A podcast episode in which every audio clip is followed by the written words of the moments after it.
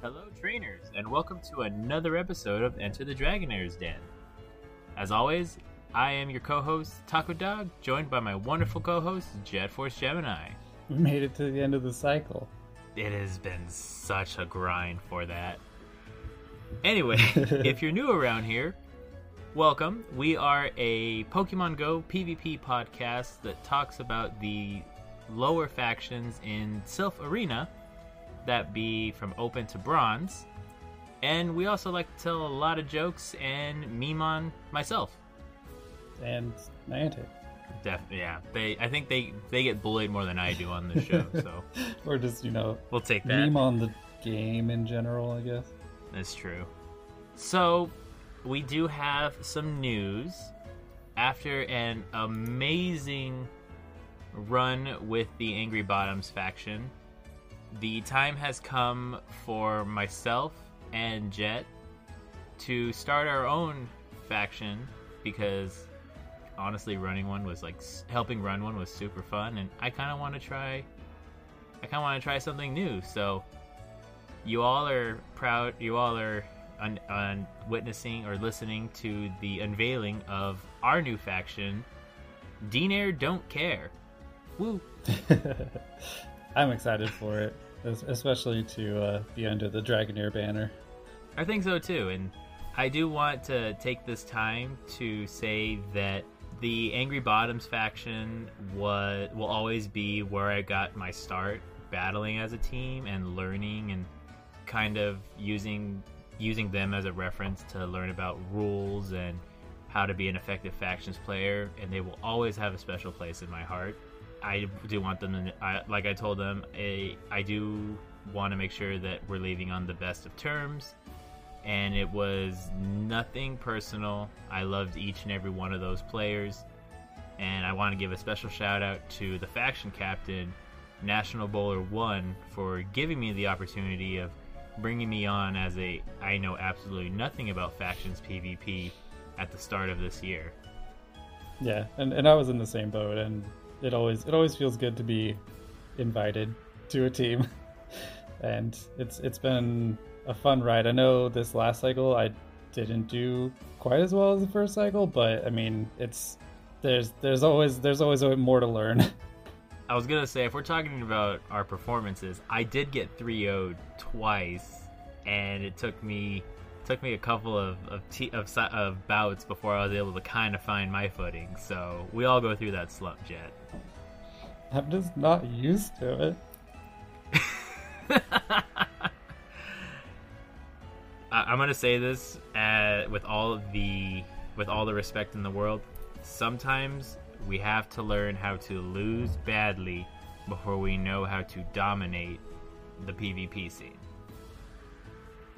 Yeah, it was it was it was of course a nice wake up call for how the times had changed, and I couldn't I couldn't freewheel quite as much as I had last cycle, where I I don't want to talk down on anyone, of course, but I, I feel like the quality of play just improved a lot between cycles.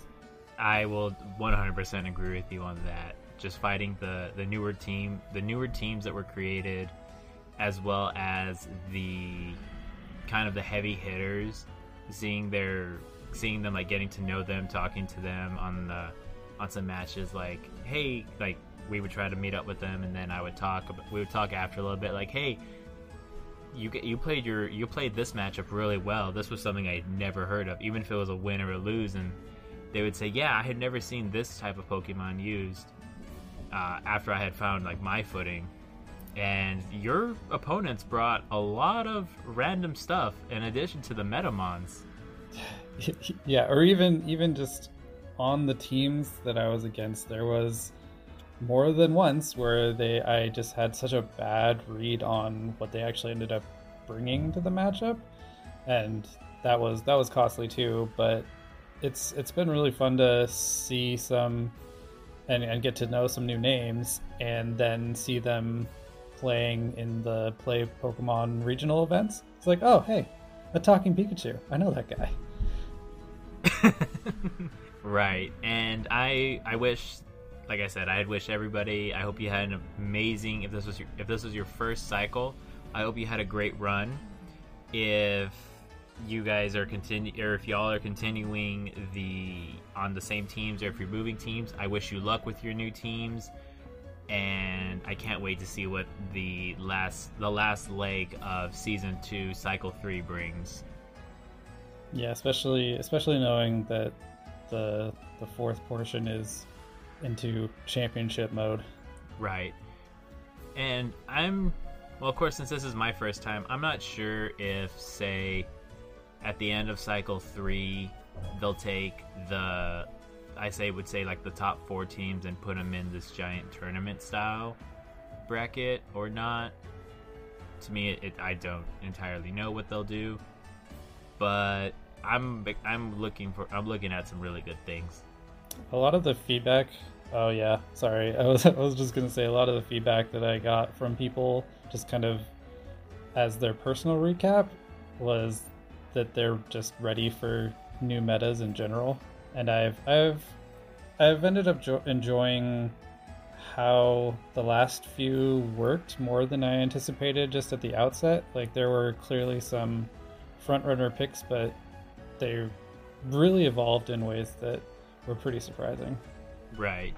And of course, kind of looking at what players had brought into the certain meta, such as Primeval, you had so many different cores that worked. It was very hard to.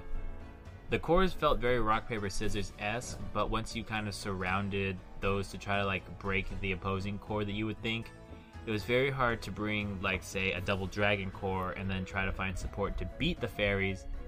And then if your opponent brought double ice and it goes well this one's going to be hard to play around but i think that i think i can pull at least a point or two off. Yeah and, and that was a big part of what made them fun is obviously anytime you have a meta where Froslass is central there's going to be a good amount of energy management involved it's like even even winning yeah. switch ne- wasn't necessarily a win con always. Where if if the Froslass or sometimes the Cradily got too much energy like that, that could just be lights out for that game. I definitely had my my fair share of trying to play around Cradily.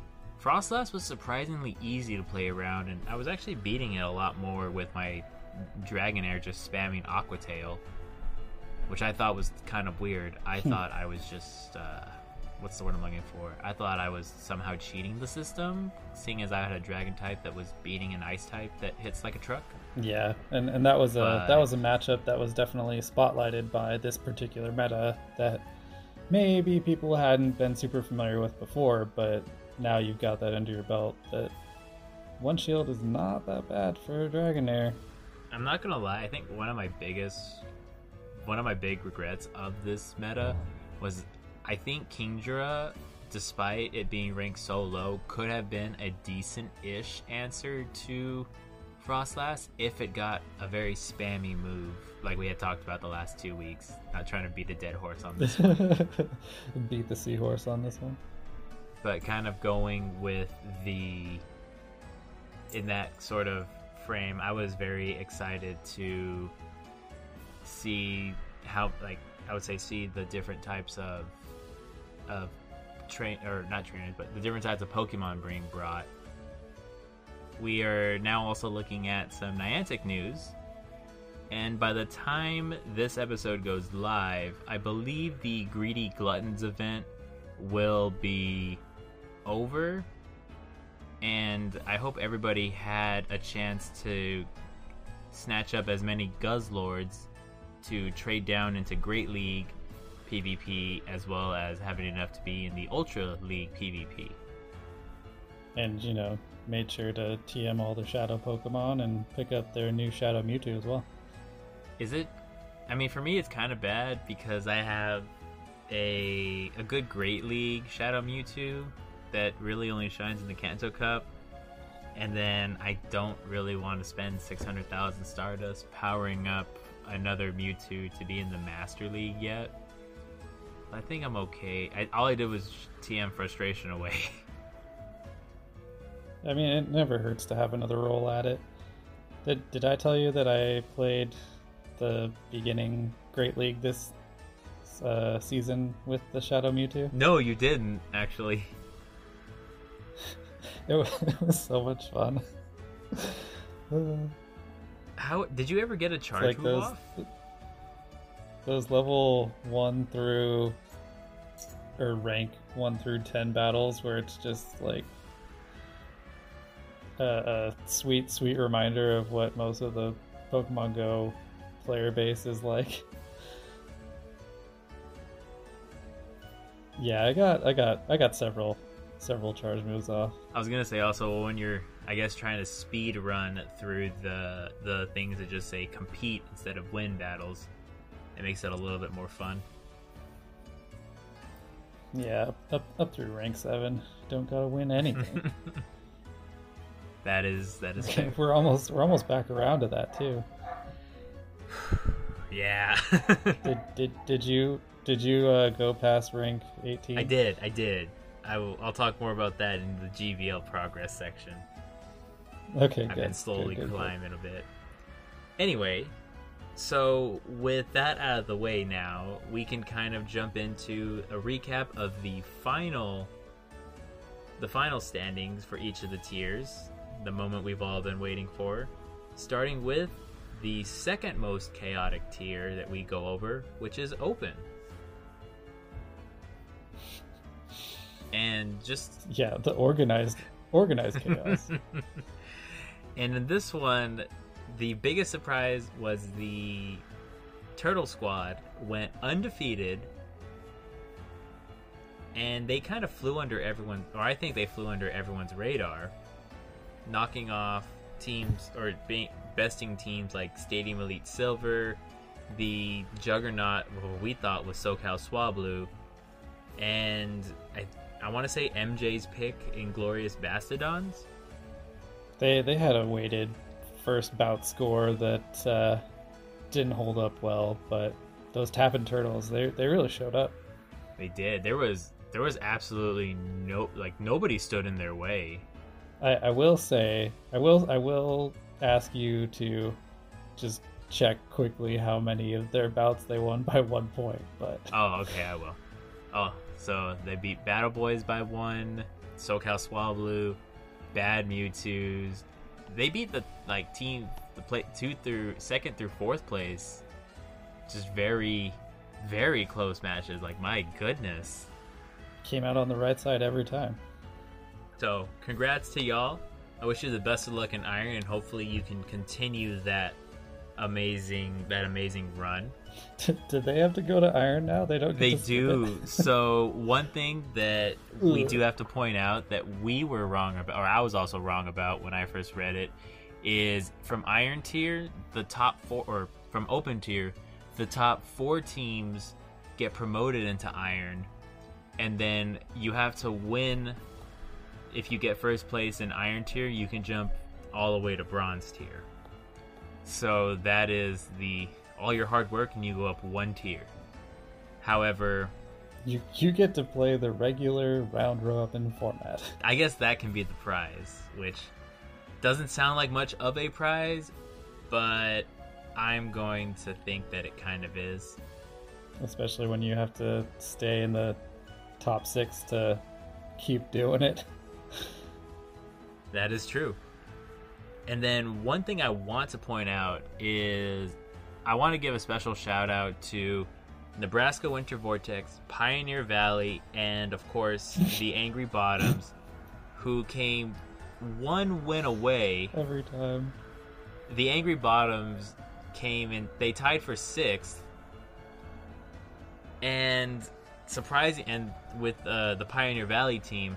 But the Pioneer Valley team used the exact same lineup day in or week in and week out, and made absolutely no substitutions, and was able to pull out a six, a six and three record.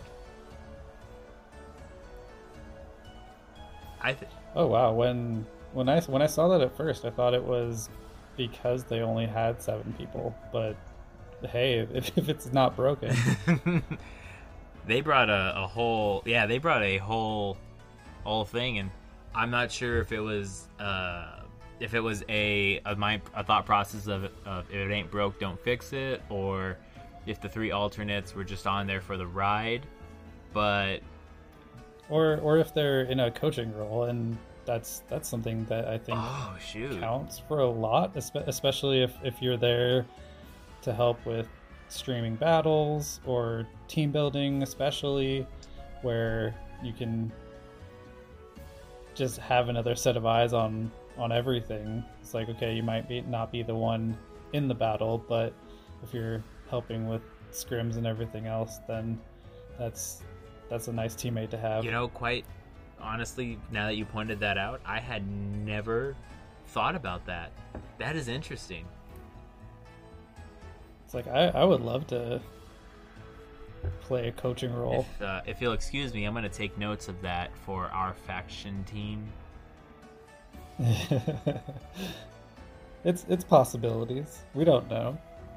But I, I want to give a, a, special shout out to that one because I thought, like you said, I thought there was only seven, but seeing as they fielded a full team, that was still a very amazing part. At least uh, I thought it was pretty cool. And then I do also want to give a shout out on the Stadium Elite Silver. Enhoff fought in almost every single every single slot except Master League.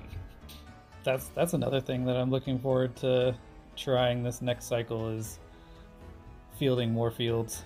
That is that is a goal of mine as well. Except I I want to see what what metas do get revealed. I do know that the Silph Arena is going back to Ultra Open, so I may shy away from that one because I don't have too many Ultramons built. But the other fields, I'll definitely want to try to play in a bit. Yeah, I, I thought the Ultra field would be nice to expand, honestly, and give it a couple slots.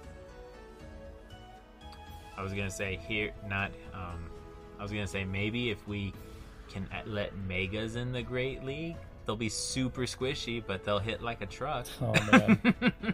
I d- but I don't. I don't want to. I don't want to save IVs for potential. I Great League. Megas. I actually do have a Charmander that I'm waiting to evolve into a Charizard. It's level six and it's a 99.7 Great League Mega. It's like I, I already saved too many little cup things. Like I don't I don't need the other end. Yeah, I don't fight. I don't fight in little cup. so, what are you, what are you gonna do next week? Cry.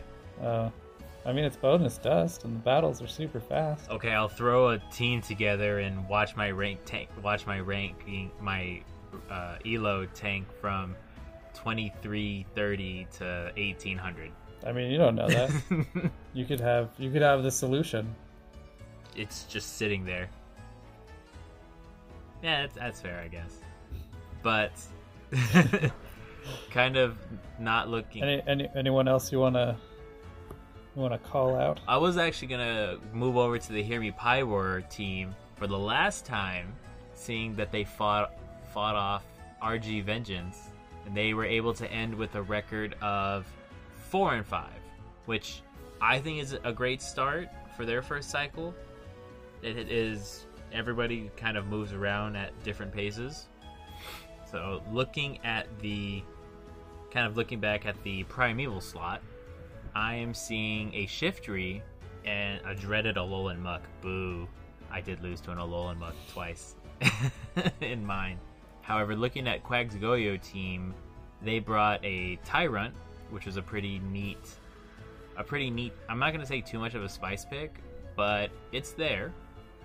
And we, I mean, we did we did talk about it a lot last week on the team that was opposing Me Pyroar. So it's it's cool to see it picked up then from the other side. It's like, oh hey, that was that was pretty cute. Let's try it out. The unfortunate part is Quags Goyo did lose one to two against a team that, on paper, it looks very squishy with Froslass, Shiftry, and Dedenne, but a little on the bulky side with Lapras and Cradily as pivot. And I'm not sure where to put Dragonair, if it's attack weighted or if it's a bulky boy. I, I tend to think of Dragonair as attack weighted. Okay. Just because even even no neutral hits can get kind of scary for Dragonair. Right. And the only thing that really kind of threatens this Dragonair on the other side would be the Tyrunt, Altaria, and Lapras. With Lapras kind of hard walling Dragonair. Unless you sub out Aqua Tail for Dragon Pulse. But. I mean, Dragon Breath's still gonna do a nice bit of damage, and then it's one of those situations where the Body Slam addition is very nice for Dragonair to be able to chip away because Lapras can't hit back for neutral if it's running Surf, like at least unless it's going up for a Skull Bash or something, and that it like it always feels weird. it's like sure the the ice shards are, are doing a bit, and the Skull Bash is nice even for the defense buff, but it's like all all they got to do is shield, and you're just stuck in this matchup for longer. And of course, with Skull Bash being a very expensive move, you typically when Lapras get to that point, they're already in the final one third of their health. So it's kind of a wasted buff if you if you think if you know what I mean. Yeah, the the health investment is is high for sure. It is a great but bait. Move, you end up like building up to Skull Bash and then hitting it with a Surf bait. Yeah. Kind of looking at the the team as well. We have an Alolan Graveler, which I I didn't get to use at all this one. How did well, I was I was gonna ask you how you feel about Alolan Graveler in this meta in general. I I'm still unconvinced. Obviously, it doesn't help that it's on the side that didn't win as many games this time, but I I just felt like it was underperforming all all cycle. I yeah, that is kind of my sentiment, and especially with a Rock Blast, Stone Edge, kind of that's the general the general consensus of that. But looking at like looking at Alolan Graveler, at least against this team, you threaten the Lapras and the Froslass a little bit, but you have to be very, very careful with Shiftry, Dragonair, and of course Cradily. I think maybe this this Mon was very much trying. You were trying to line it up to get you locked into something, but that's very like lead dependent or switch. We're trying to keep up the switch advantage.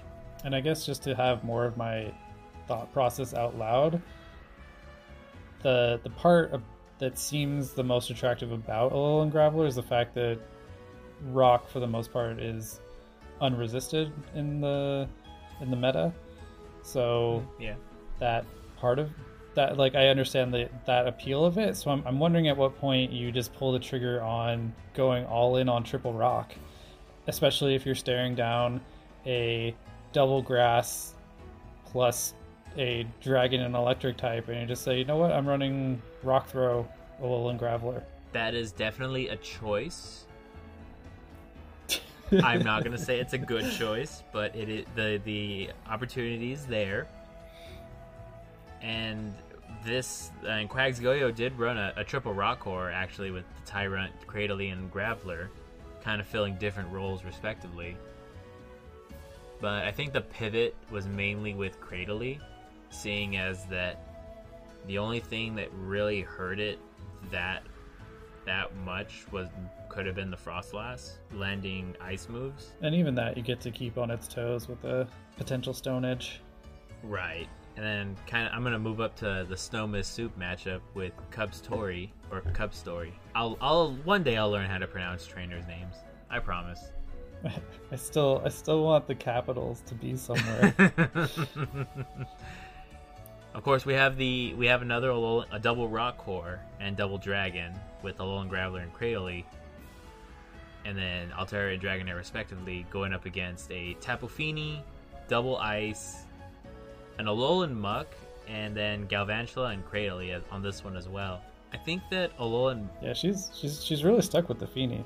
Right. I think that Alolan Muck really was kind of the dark horse pick in this in this meta, where a lot of people were using it, but from where I'm looking at it, I'm not entirely sure why. If there's only two fairies that can kind of be handled by Lanturn and say yeah, pretty much Lanturn can handle both of them decently well.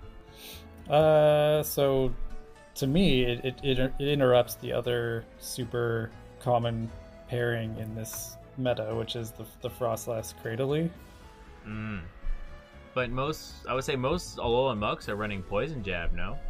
I mean, that's that's the the advantage of a pick like that in my mind is you've got multiple modes at your fingertips. It's it's one of the things I learned to do, especially if I was up against a team that had, say, uh, Mandibuzz on their lineup. Is I just threw both versions into the matrix of what does it do if it's air slash and what does it do if it's snarl because I need I need to know both because obviously they function. So which should I be prepared to see? And I, and I think that's always going to be true about something like an Alolan Muck is you get to threaten multiple modes. Gotcha. And I think there's a lot of a lot a lot of power in that. I figured like with a Pokemon like Mandibuzz, Snarl was just an objectively better move to use. You really don't get the pressure onto opposing fighters if you're running the Snarl version. Just again because Aerial Ace is truly awful.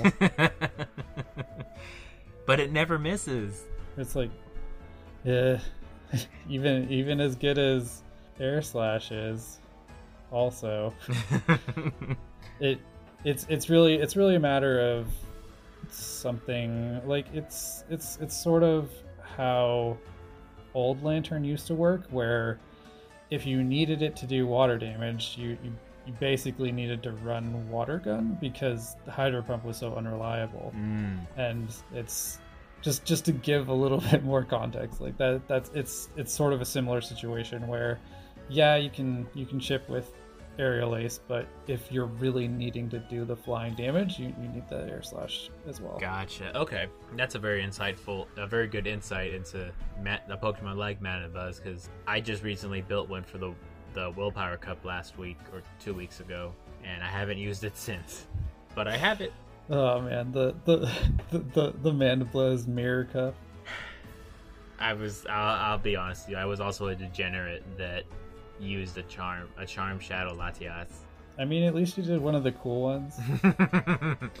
it it was very expensive. It's like, yeah, eh, but I mean, you you got a chance to to pull it out of the shed and give it give it some daylight, some vitamin D. That's true. Speaking of, I was also looking at some other interesting matchups. We had two 3-0s on each side, respect or one 3-0 on each side respectively, with a humble brag taking down duplex structure with a very, I would say, interesting team to say the least. Because I'm looking at that Lurantis, but it's on the losing side, and the Shadow Swampert it looks like it had a lot of free play on this team. Yeah, du- Duplex's team looks like it was balanced around opposing fighting types more than anything, where you have the Galarian Stunfisk being their restricted pick and Altaria kind of forming a rather good core to start with, but then the rest of it having double counter with the Defense Deoxys and Scrafty and Alola Ninetales kind of balancing out then again extra cover for opposing fighters. And it's like I get that mindset of kind of wanting to have your team be as threatening as it is weak, but when you end up against the one Medicham and then you you really don't have anything outside of the Altaria that soaks the Shadow Swampert well. Right.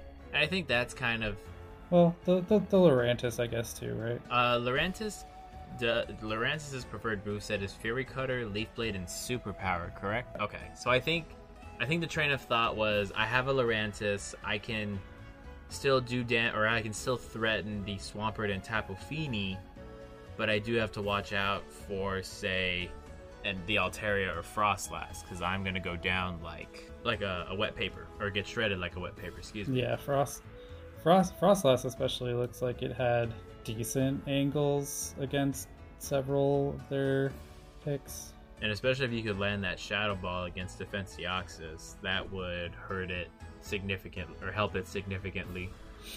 O- overall, I'm guessing Tapu Fini had a field day, and all it really had to avoid was the Lurantis heads up. Right. I'm gonna guess that Tapu Fini was probably just uh, moon blasting its way across until it saw Galarian Stunfisk and said, "Okay, I'm gonna surf you," and that's very much what it did.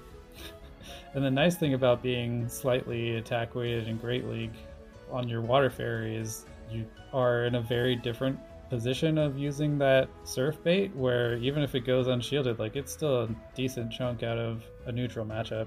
Right. And so I guess like since I haven't used a Tapu Fini in that league yet, I'm gonna try to to use one soon ish. I just gotta trade for it.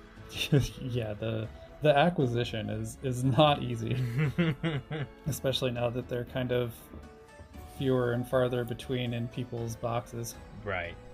And I'm kind of moving on to the other 3-0 and the Master League, and I'm a little perplexed as to how a 3-0 was able to happen with a team like the one I'm seeing.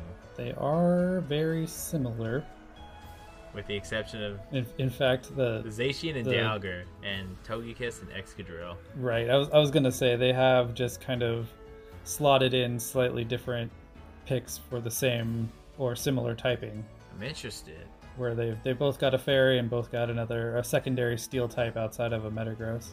Right. And kind of looking at it, I think this one might have just been either a rock paper scissors in three different ways or something along those lines. well, and yeah, there's there's so many of especially when you get to the Master League matchups that are just so specific and different from our experience in Great and Ultra League, even that without a matrix, it can be hard to keep track of like which one actually gets the angle here. Mm-hmm. It's like so. I was gonna say like Kyogre's preferred move set in the Master League is Surf and either Thunder or Ice Beam. No. It's got the big ice. It's got the blizzard oh, option. Blizzard. Yeah. That just goes to show y'all. I have no idea what Kyogre's uh, move sets are. we're, we're back on the VGC. You're right. So Blizzard, Thunder, Surf, and Hydro Pump. It's, it's is the preferred move set. Remind me to to take notes in the Master League or try to get a Master League analyst that we can refer all questions to. well, and and I think the the short answer might be that um, Dialga in the right hands can can make all the difference, and it can be difficult to navigate if you don't have a dedicated counter. And as far as I know, like those those are kind of loose terms around Dialga. like, right. It's like you you might rely on the mirror just to just to get out.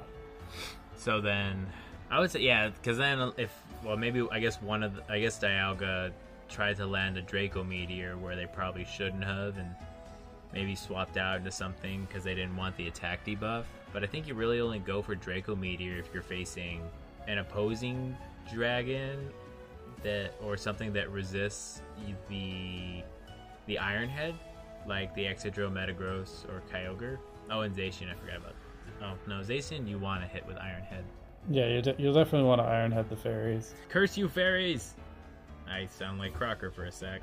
But yeah, what what what little of Master League I've experienced myself, it, it can get out of hand very quickly. So right, I was gonna say there's there's there's a lot to be said for just having put in the time and knowing those matchups better than we do because it uh, it usually shows what I was gonna say was that I think that I can do I can do Premier Master League Classic really well, but I'm very unaware of the I'm very unaware with the Master League Open, which I know that this meta uses.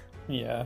I mean just kind of as a final comment on that particular matchup, it's cool to see Origin form floating in to the Master League here in the last weeks after it got back through the actual available pool so people could XL it all the way.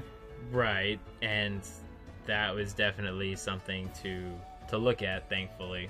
I was I was happy that Giratina came back. I didn't rate any of yeah, them. Yeah, the, but... the new the new charge move wasn't all it could have been, but it is it, it, it did just give it an excuse to pop up on the nearby again.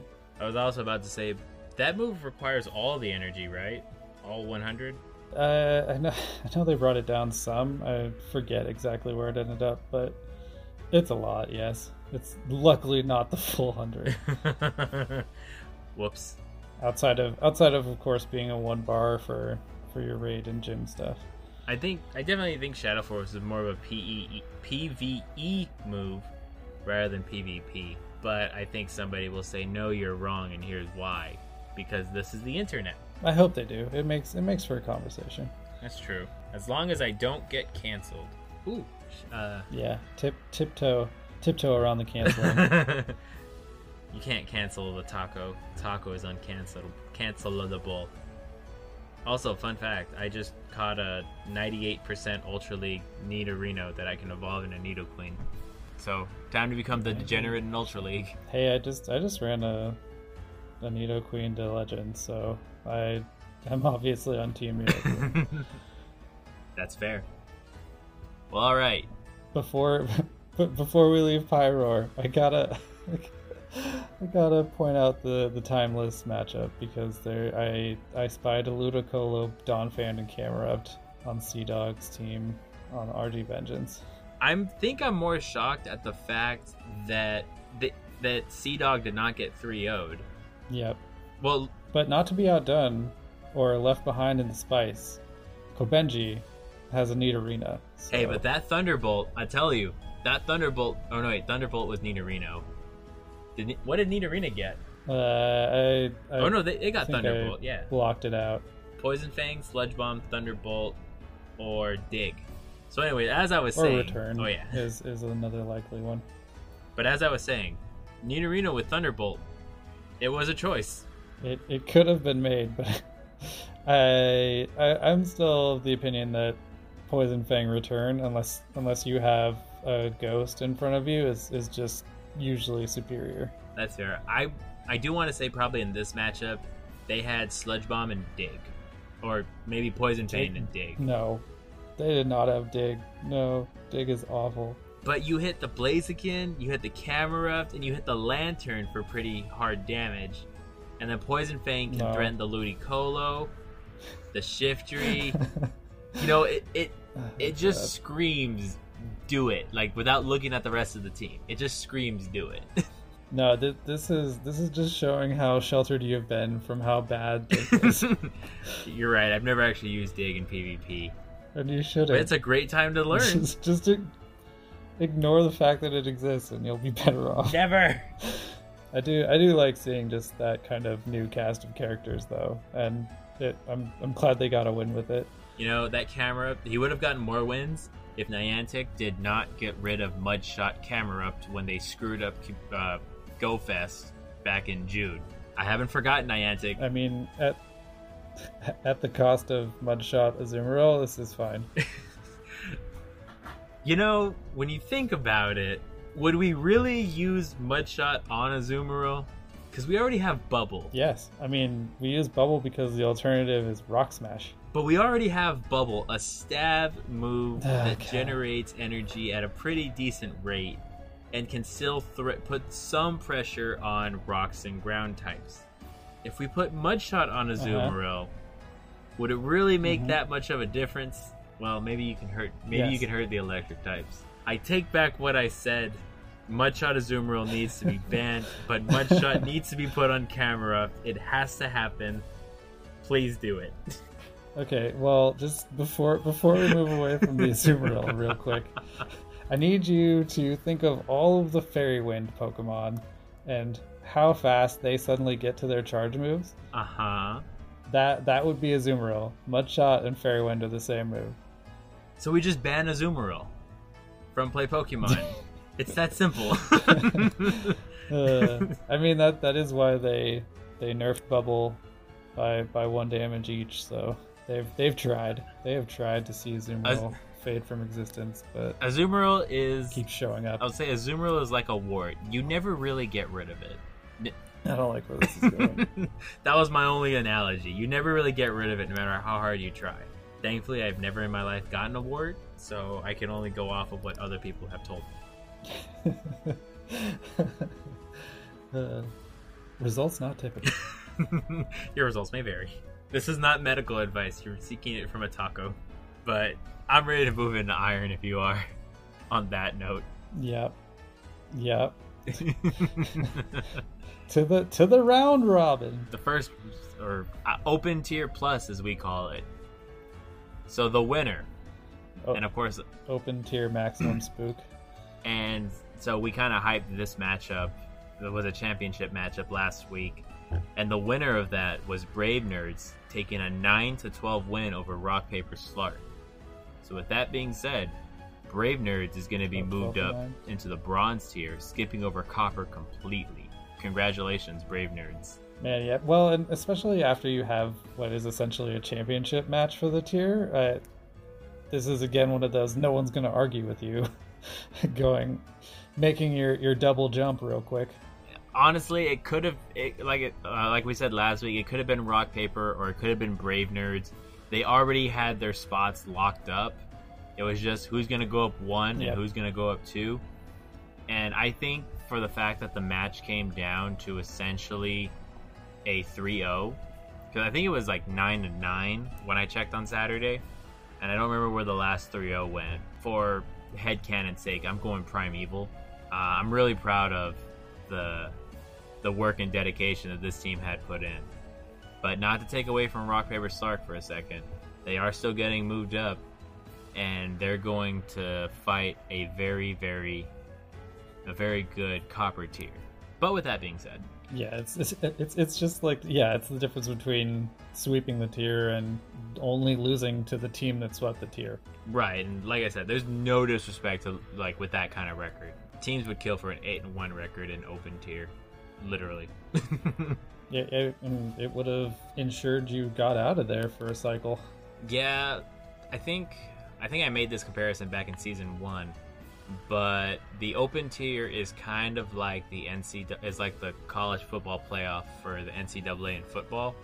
If you lose one game, it's very hard to come back for it. If you lose two games, it's pretty much impossible. You lose three, good luck to you, man. There's a football analogy in there somewhere. Something about winning six out of nine. you know, winning six out of nine typically is a good thing, but it's not enough to get you promoted, sadly. However, in Some Iron Tier, might even call it nice. in Iron Tier, it is. We had Mazer Gaming Academy and Thunder Ducks locking up the last two slots, with Mazer Gaming's impressive win over Field Team Six.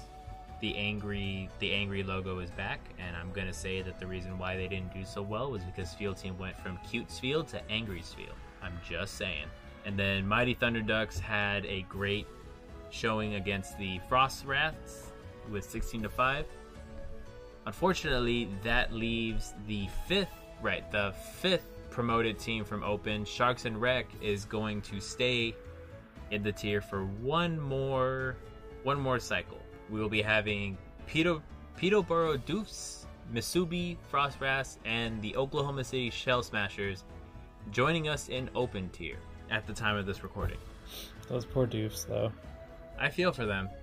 They put they put on an ama- a, a pretty good a pretty good run of getting 49 points over 9 over 9 weeks that averages to about 5 and some change.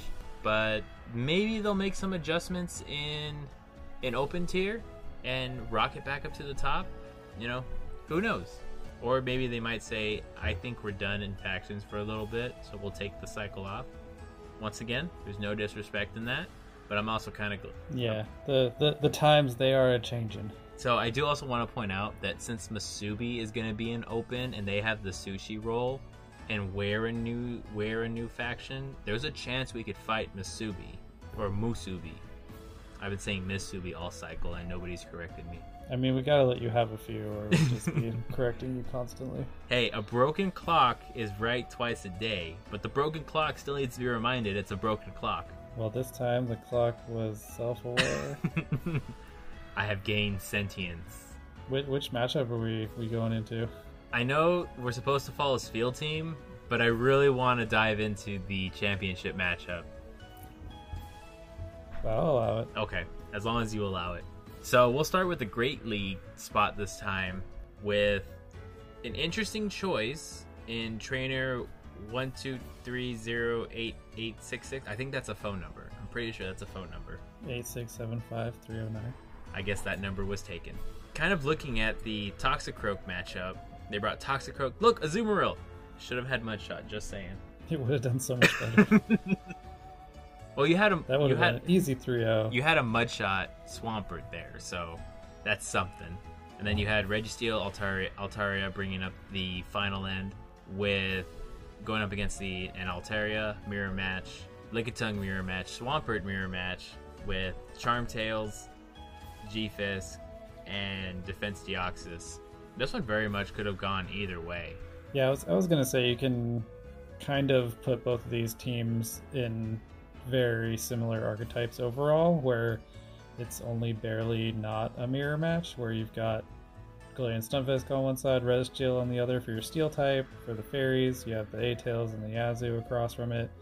Your fighter slash pseudo fighter, Toxicroak and Defense Deoxys, and then the last three are literally the same with Altaria, Lickitung, Swampert.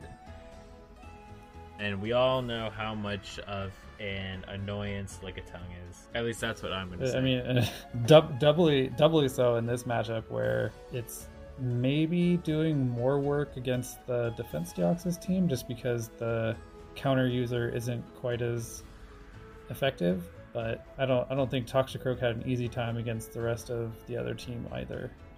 Right, unless you.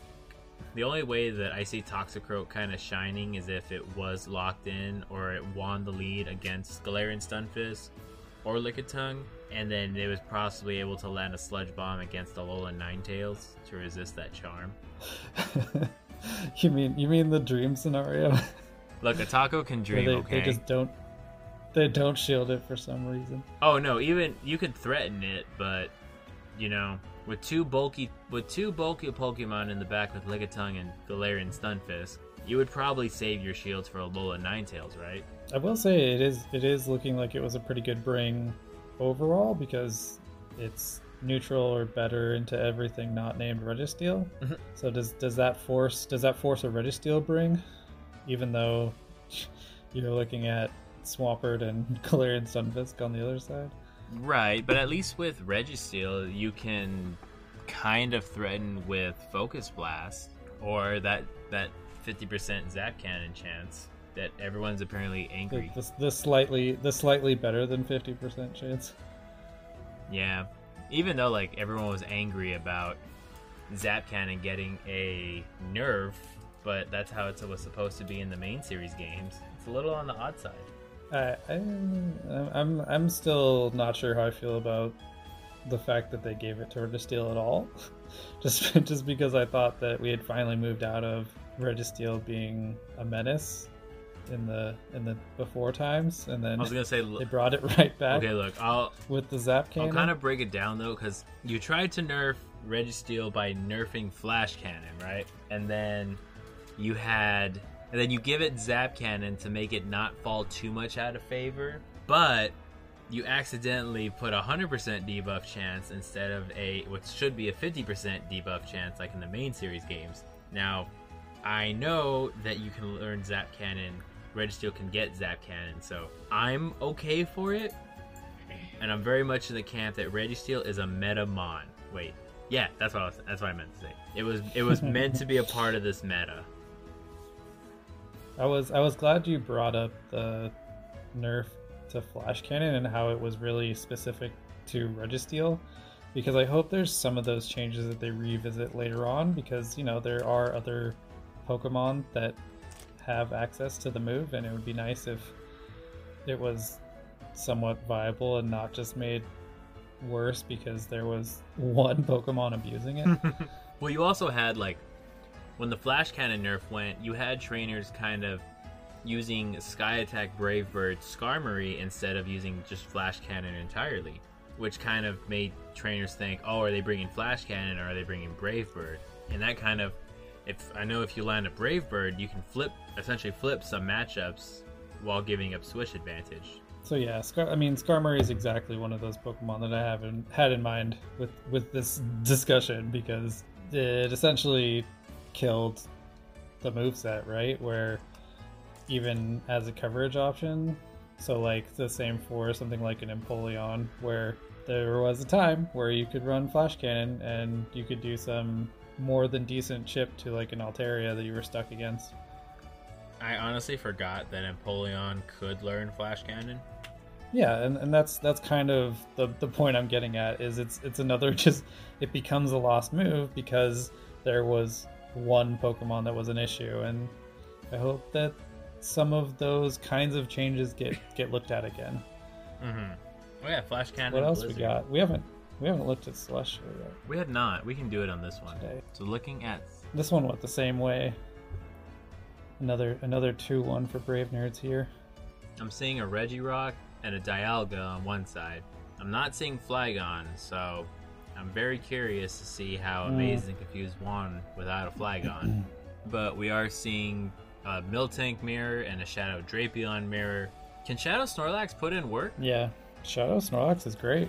That's that's dependable bulk and damage, especially if you need to reset. Like pivot? Like kind of pivot out of a bad matchup?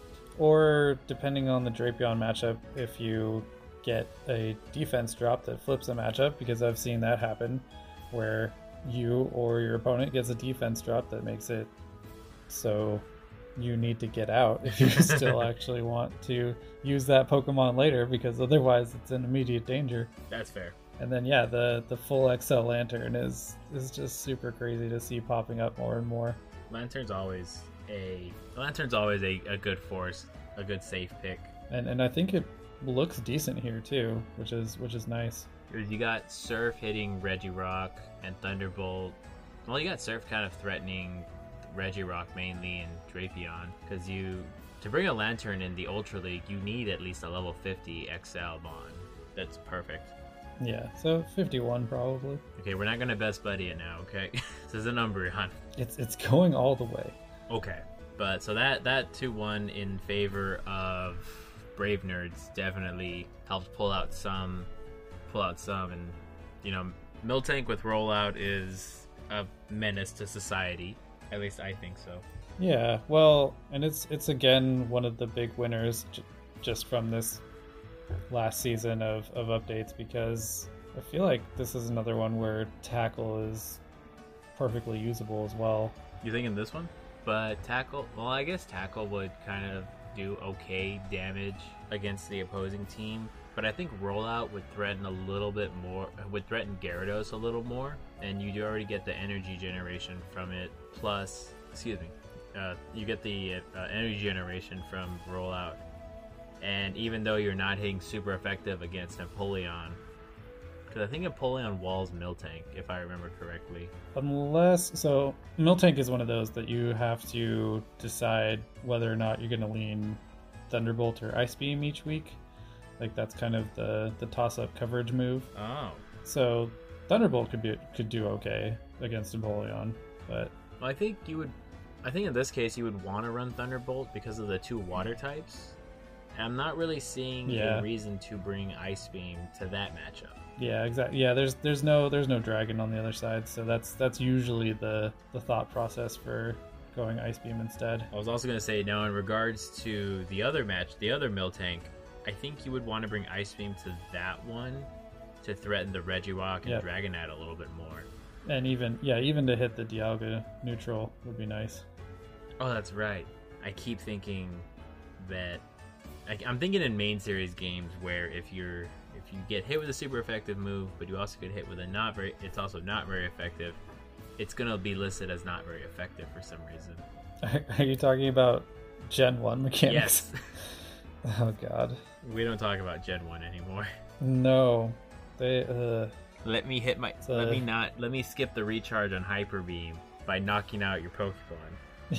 yeah, yeah. Let's let's make this bad situation worse by making sure you don't have time to recover. And let's put all critical hits tied to the speed tier, so Tauros can land critical hit after critical hit after critical hit.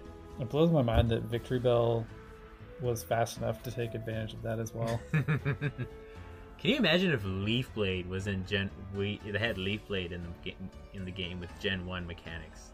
I mean, it's, it's very similar to a to a Razor Leaf, right? Well, Leaf Blade it does a 70 damage move and 100% accuracy, Razor Leaf is a 55 damage move with 95% accuracy.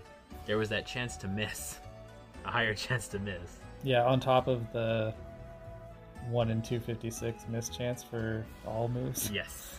Uh, should we look at this master matchup just for for one more piece of information? One more bit of spice that you're looking at. One more, one more, just like what what happened here. This one was a was a 3-0 in favor of Brave Nerds. Right. Well, the opponent brought Shadow. I'm gonna guess that Shadow Apex Lugia, and I guess that's interesting that there's you you can't really del- you, delineate the difference. It's like it's the shadow or the apex. you're just like, I'm bringing the Shadow, but I'm not telling you which one. And then, You'll see soon enough. and then you had you brought Reshiram in, which it's a choice. It's it's very much a choice. I wouldn't agree with it. I feel like I feel like we had a few matchups last week where there was a rush on both sides. Really? I guess like it's me, like me personally. I'm more of a like I'll look at Reshiram and I'm like, oh, it's just a fire type. Fire types, real in my opinion, fire types don't have a place in the Master League right now because of the amount of ground usage and dragons that are running around. And the only reason you would bring a fa- uh, fire type would be to resist a fairy type. But if you have a I mean, based based on that criteria, I'd say this was a, a perfect matchup for it. You had so like the Reshiram threatened the Genesect, the Excadrill, and resisted the play rough of Zacian. I mean, it was it was neutral, Oh, okay. so it's it's more of a you get to threaten the Fire Fang or have a completely different set of matchups if you go the Dragon Breath route. All right, Reshiram can learn Dragon Breath. hmm So as you guys can possibly tell, I have no idea about Reshiram's moveset. I've I've only rated like four in my entire Pokemon Go career, and all of them were Dragon Breath. I know it's one of the best. It, it does it does miss out on a on a bait move really, so that aspect of it is not as kind as some other Master League picks, but it it does benefit from having just some of the best base stats. It does also make it the one of the best fire attackers in the game, if I'm not mistaken. Yep. Because I, I would I would talk a lot of smack about it, and then one of our raiders, Aries, three two three two three, would say, "Hey, don't talk smack about my Pokemon," and I was like, "You have a soft spot for Reshiram, but I'm not sure why." So I guess like in this matchup specifically, I I would say Reshiram looks like it had a little bit of play, but then of course you have I don't see why you would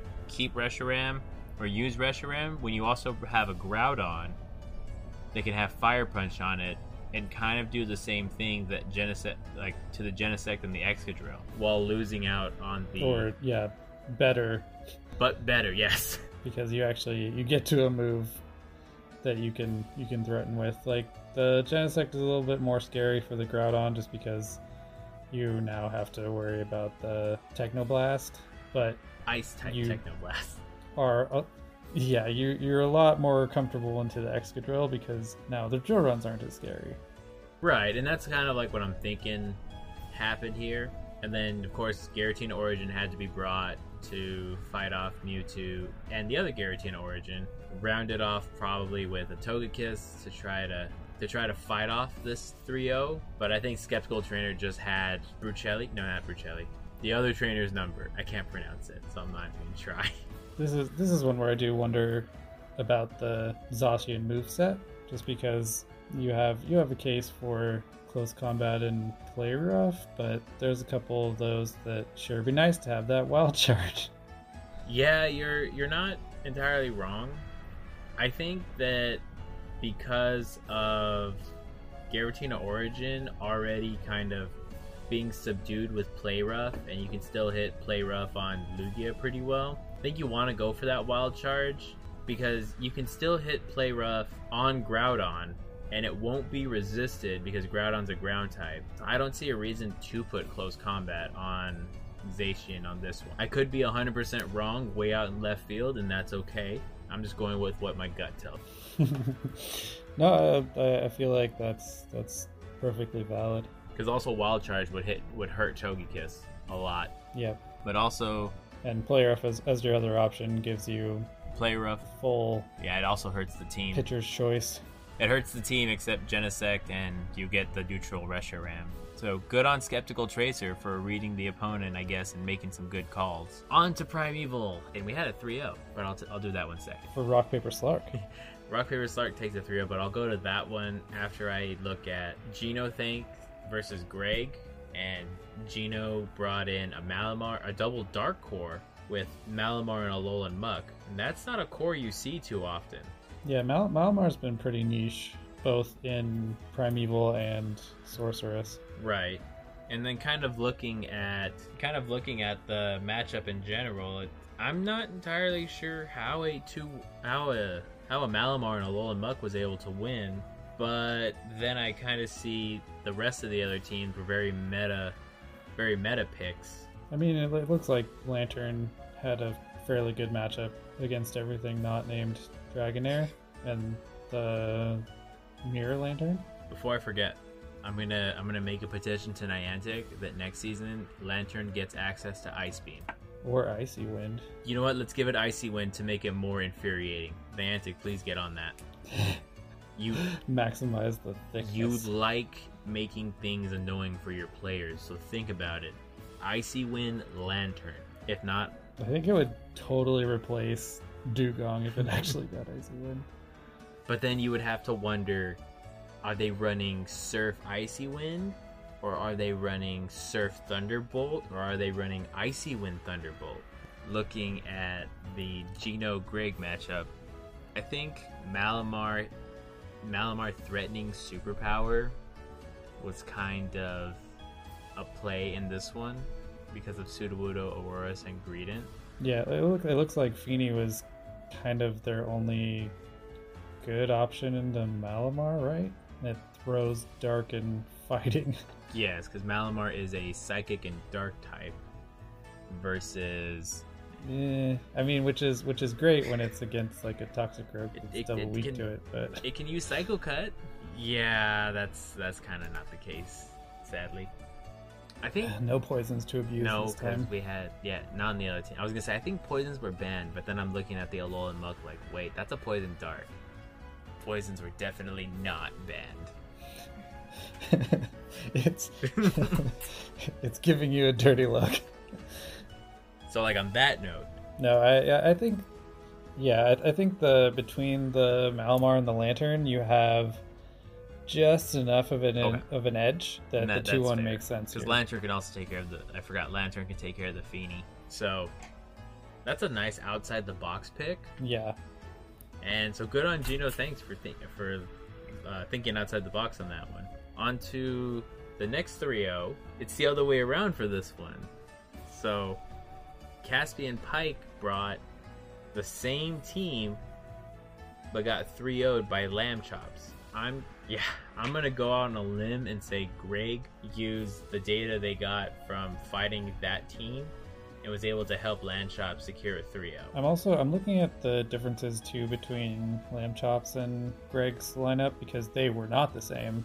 Um, Yeah, I was I was about to say Xyla, Zweilous, Froslass, and Cradily were the changes.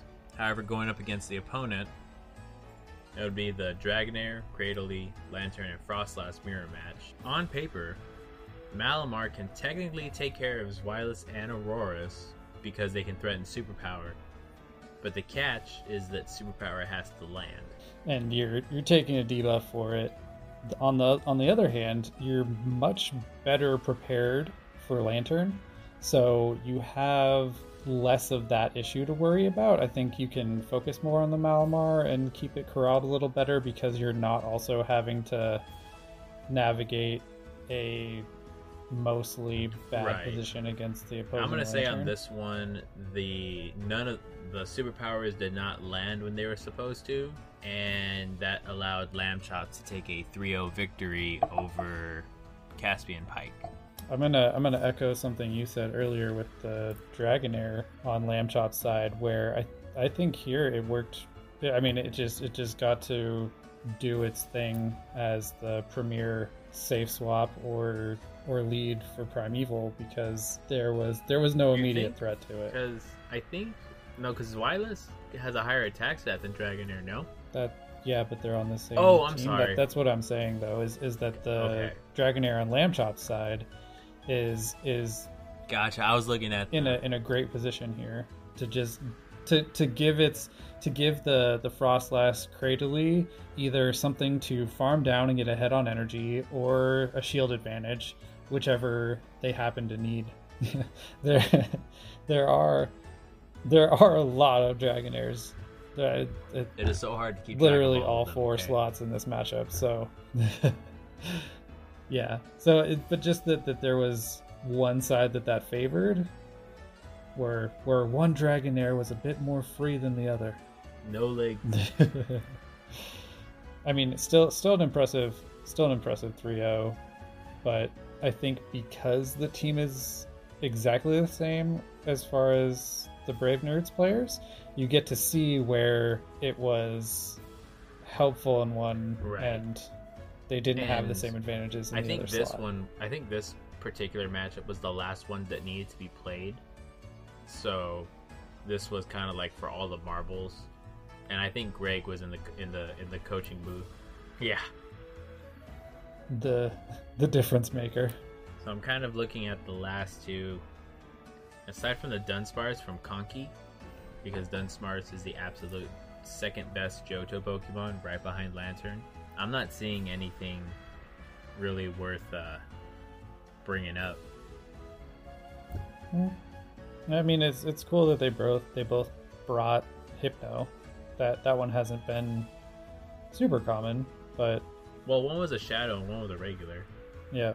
However, you had. Otherwise, otherwise very very similar teams. We have DLO and Ninetales on one side, but nothing to charm at. not yeah, not much for it to do outside of the opposing Froslass. Unless maybe it brought Powder Snow and decided to Weather Ball or Psyshock the competition away. But that's all I can really think of. I think I- Ninetales. yeah, I and I I do like I do like that that's in your in your headspace that you're also looking at it as the other the other version, but I yeah I I don't think that one had had legs here either. Yeah, I think this was essentially. Well, it's weird though because the, the team Little Winery won, but I think that they won at a disadvantage because I don't think Ninetales had any play on this during this fight. Yeah, it's it's it's weird to think of a five v six as having an advantage, but uh, I, I just uh, the Greedent maybe I think in this one, Bullet Nah, Seed Greedent nah, kind I'm of made. it. Okay. I was I was about to say I think Bullet Seed Greedent with Body Slam and Crunch might have been the play. and maybe that is something you can do to throw them off. But as as far as just the the center of the team, the meat of the team, of double frost Froslass Beedrill, like that's that's been good all season for a reason, or cycle rather. Right. Yeah, they they do cover each other's weaknesses really well. And double double has the right moves and just enough bulk that it can get away with a lot as well. Yeah, double. um, I feel a little bad for not catching the Wooloos when they were out and about, and now they're essentially non-existent. Well, and I I got some redemption after doing one of those elite raids because that was one of the special spawns that showed up this last time was a Wooloo. I'm jealous. I only got Deerling and one Dragonite. I mean, Dragonite is neat. We got Galarian Mr. Mime also, and that was kind of eh. oh, speaking of that, so did I tell you the story of I named this Dragonite Captain uh, Captain Fat because I would remember that. So no. Okay, so I'm gonna tell everyone this story. So while I was so while I was out doing a raid train for Psystrike Mewtwo, we it was I think it was during the Pokemon Pokemon Championship weekend as well, because like Dragonite and Snorlax were very common at this time. We were looking for an egg, and a Dragonite had spawned in our car, and I was sitting there with Breddy, Burrito, and Vikings fan and we had all the windows down and this dragonite would not stay in the in the ball so I forgot about my surroundings and I yelled, Get in the ball, you fat F. And when I said that, like when I, I said it pretty loudly, this old lady that happened to hear me walk by and turned around and pointed at herself like, "Were you talking to me?" And my and burrito had pointed it out and said, "Taco, there's a, there's there's an old lady that's staring at us." And I looked back at him because I thought he was joking, and I said, "Did I stutter?" And so when I caught the Dragonite, I named it Captain Fat F. And now whenever I see a Dragonite, I said, "Look, guys, I caught another." I also like how you doubled down. You're just like, yes. I had, I just had to. I, I honestly didn't believe him, and then I looked and saw the old lady, and I'm like, well, I can't really, can't really come back from this one. There's nothing you can say to an old lady to make her feel better. So just gotta, just gotta lay into it. Taco dog, insulting grandma since 2022. Way back in 2022. Anyway, so copper tier. How'd, how'd that go for copper people? So I will only so I only really want to mention two things that happened. Number one, beginner to winner won. And due to tiebreakers, they had an 18 point lead over second place, which was the Switchmasters. So team beginner to winner safe to say they dominated copper tier and will be moving on into the silver tier. Oh man. They yeah, they almost had two bouts worth of wins over the next team. And Yikes. because because Fletch and story law or Utah Pokemon Rangers beat Fletch and story, they were able to sneak in and kick out seven deadly simps for the last promotion spot, despite seven deadly simps 14 to 7 victory over Silph League San Antonio. Well, they get to stick around for another cycle, so can't be too mad about that. I think yeah. And you know, Lyle Jeffs is making made another great impressive 3-0 in Open Great League. Yeah, so he, I think he it was safe. slots officially, I guess. Yep. So Lyle Jeffs with it, with another win streak on your hand, congrats to you guys and the rest of the team. I wish you all the best of luck oh, in silver tier and it's very sad to hear that we will no longer be record- re- be reporting on the team beginner to winner escapades and the adventures that you and the team will bring. So best of luck to you guys. And don't don't come back, you hear? we'll see you guys on the battlefield one day. So Unfortunately, I'm not looking, not really looking to try to dive into beginner to winner with the 19 to 2 victory. Yeah, understandable. But, you know, Fletch and Dorella had another, oh man, 10 10 11 loss. They had a 3 0 both sides, and they even won the Primeval slot. I think that unfortunately with Prime like Primeval though they had five good points out of it. The rest and, yeah, being, Celestial, being up five to one in a single meta is and seven to two overall. I think just in this one they had a case of the the angry bottoms and struggled in the open tiers a bit. Because I, I, won't lie, we did from we did for a time. I, I do course... hope that Master League especially becomes more um, how, how do I want to say this? It it stops being so Restricted. polarized. Even just, uh, I mean, the restrictions are fine. It's it's really that it feels like there are certain players that just have an edge because they're they're just so much better versed in Master League, and that's a little true still in Ultra slash Celestial, just because it's it's not Great League. Like anything not Great League is is already not as widely played, and I I just I want there to be a more competitive Master League slot in general. Like I don't know how to make that happen or anything like that. It just it's it's weird how often it's 3-0 one way or the other just be er, well, I think almost coughed. That's okay.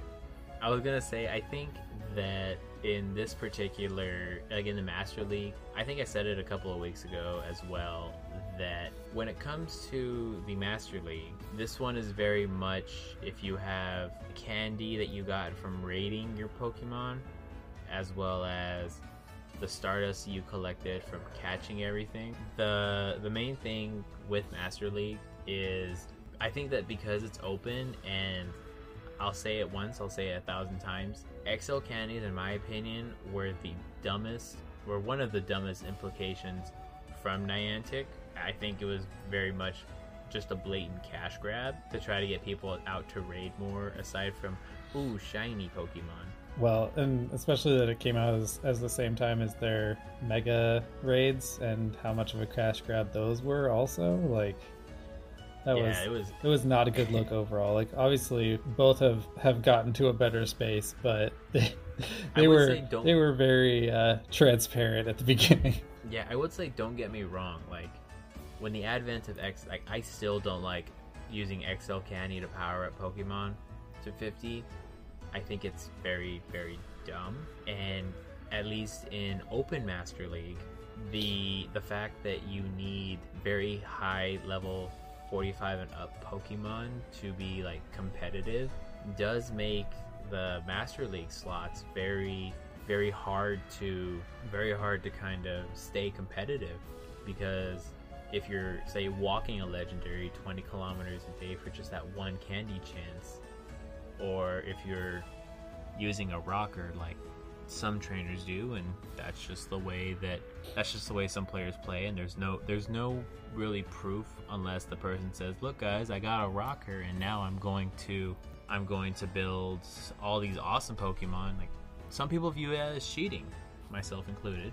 I think that maybe if Silph like Silph Arena could kind of use like for one cycle say okay only level 40 pokemon and below like a, a premier style cup say only level 40 and below you can still use legendaries but no xls are allowed just to see how how the community would respond to it I, I like that you're thinking of ideas to make the resource problem less of a thing, but as far as playing the actual games, I think the biggest reason that it's set to 50 right now on the Silph end is just because they have no way to control that. Like the Great and Ultra Mhm. have the hard caps of, of 15 and 2500 where Masters doesn't have that and being being able to spot just based on the the CP when you're being gamed or not and keep track of best buddies and stuff like it's it would be I think it would be asking a lot but um well yeah actu- just just we we've we've talked about the XL side before the the part to me that I, I know it gets exacerbated by the resource limitations but just that there has been so much less playtime by most of the players in Master League. I, I feel like it shows the most because of how often it, it goes 3 3 0. Mhm. and then the other thing Where- that I would say the, like going back to the resource problem is you have players like I'm not going to name names like in my home community they have 15 20 30 million stardust because they always hit the weekly catch cap because they're always walking.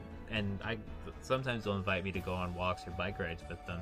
And then when I ask them how come they don't power up Pokemon they say oh I'm already using like the best mons for like raids and stuff and I don't really like PvP so I just collect it. And then you have people like myself that try to stay at a, an over a just over a million stardust. But and like the the re, like there's no there's no really easy way around it. Master league is definitely geared towards the players that have been playing a very long time and just like to max out pokemon for the sake of maxing out pokemon. Now they're maxing out pokemon that are good for pvp. Yeah, it's, it's a very different game if you're not sinking resources into one or the other. right. It's like, well, I can I can sit pretty because I can already do all the raids, and that's that's kind of the thought around a lot of the megas and even leveling to 50 in the first place on the Pokemon is well, the level 40 counters win the raid, so why why would I want to level them up to 50? Yeah, because now, like looking at Guzzlord right now, you can you can essentially solo the raid with level thirty fairies. I never thought. I will I will possible. say Yeah, I, I will say it's it's one of those where because the raid is easy, I've done fewer remote raids, or I, feel less pressure to help people raid. Whereas I know there's still going to be some people who can't do it on their own, but I feel like if they find one other person, they're okay because you can still get it down with a competent duo in half of the timer. Right. And like I said, there's nothing wrong with there's nothing wrong with that. It's just at least now, like in the northern hemisphere, uh, it's gonna the only real way to farm Stardust is to either go play your GBL sets or do Which we do the- have bonus dust coming up. That's true, triple Stardust. Mark it on your calendars. Or try to go outside and catch Pokemon before the cold weather sets in. And I'll let you know this past weekend when we were when we had the Teddiursa Community Day, I could barely get 125 Stardust because it was just so bone chilling cold out. But I still tried. I really did. I think it's I think it's better if I don't tell you what the weather was like for my community days. I mean, you out in California, it's gonna be sunny and 80 degrees, so just just you know some some nice light jacket weather. So Have an excuse to go to the coffee cart. okay. So about 60 degrees. I mean, it is still warmer than that, but yeah, That's not, fair. not 80 anymore.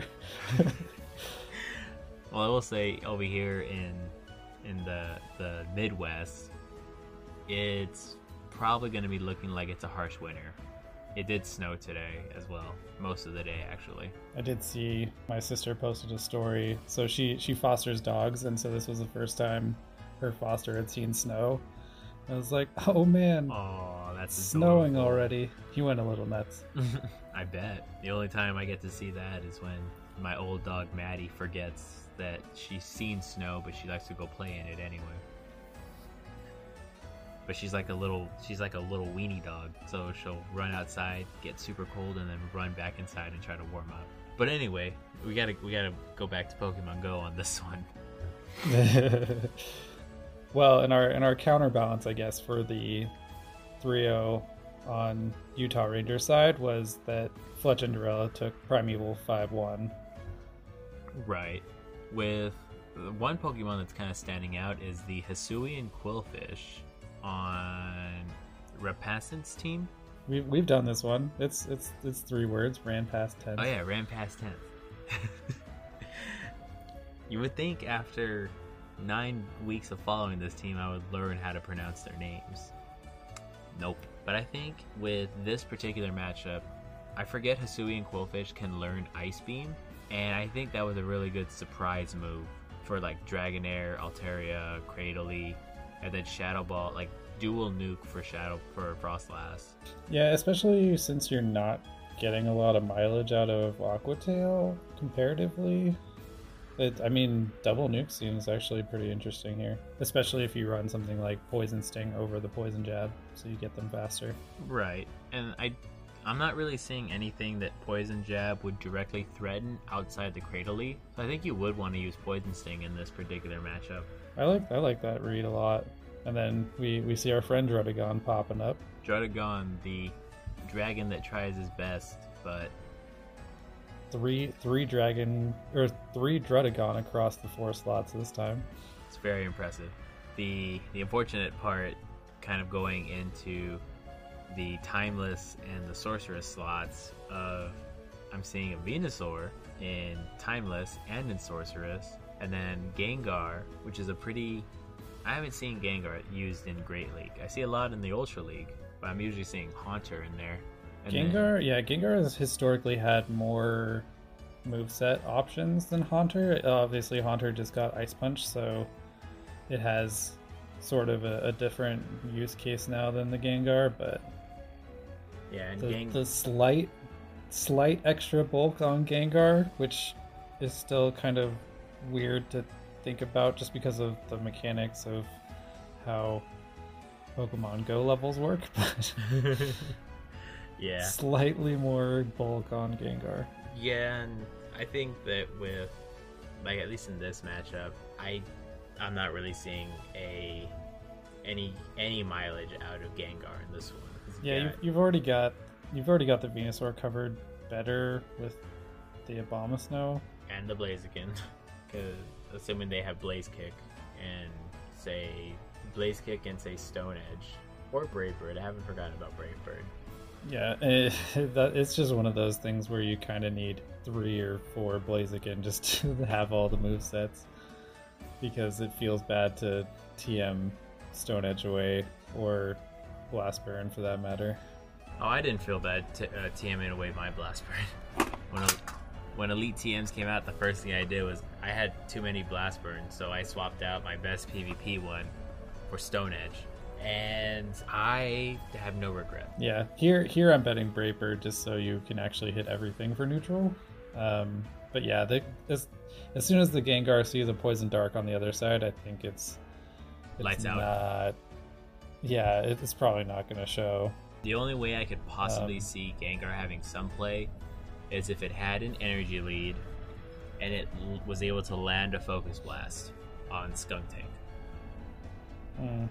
That's it. I did go and check quickly just to see if there was a reason they thought that Gengar was going to be good here, but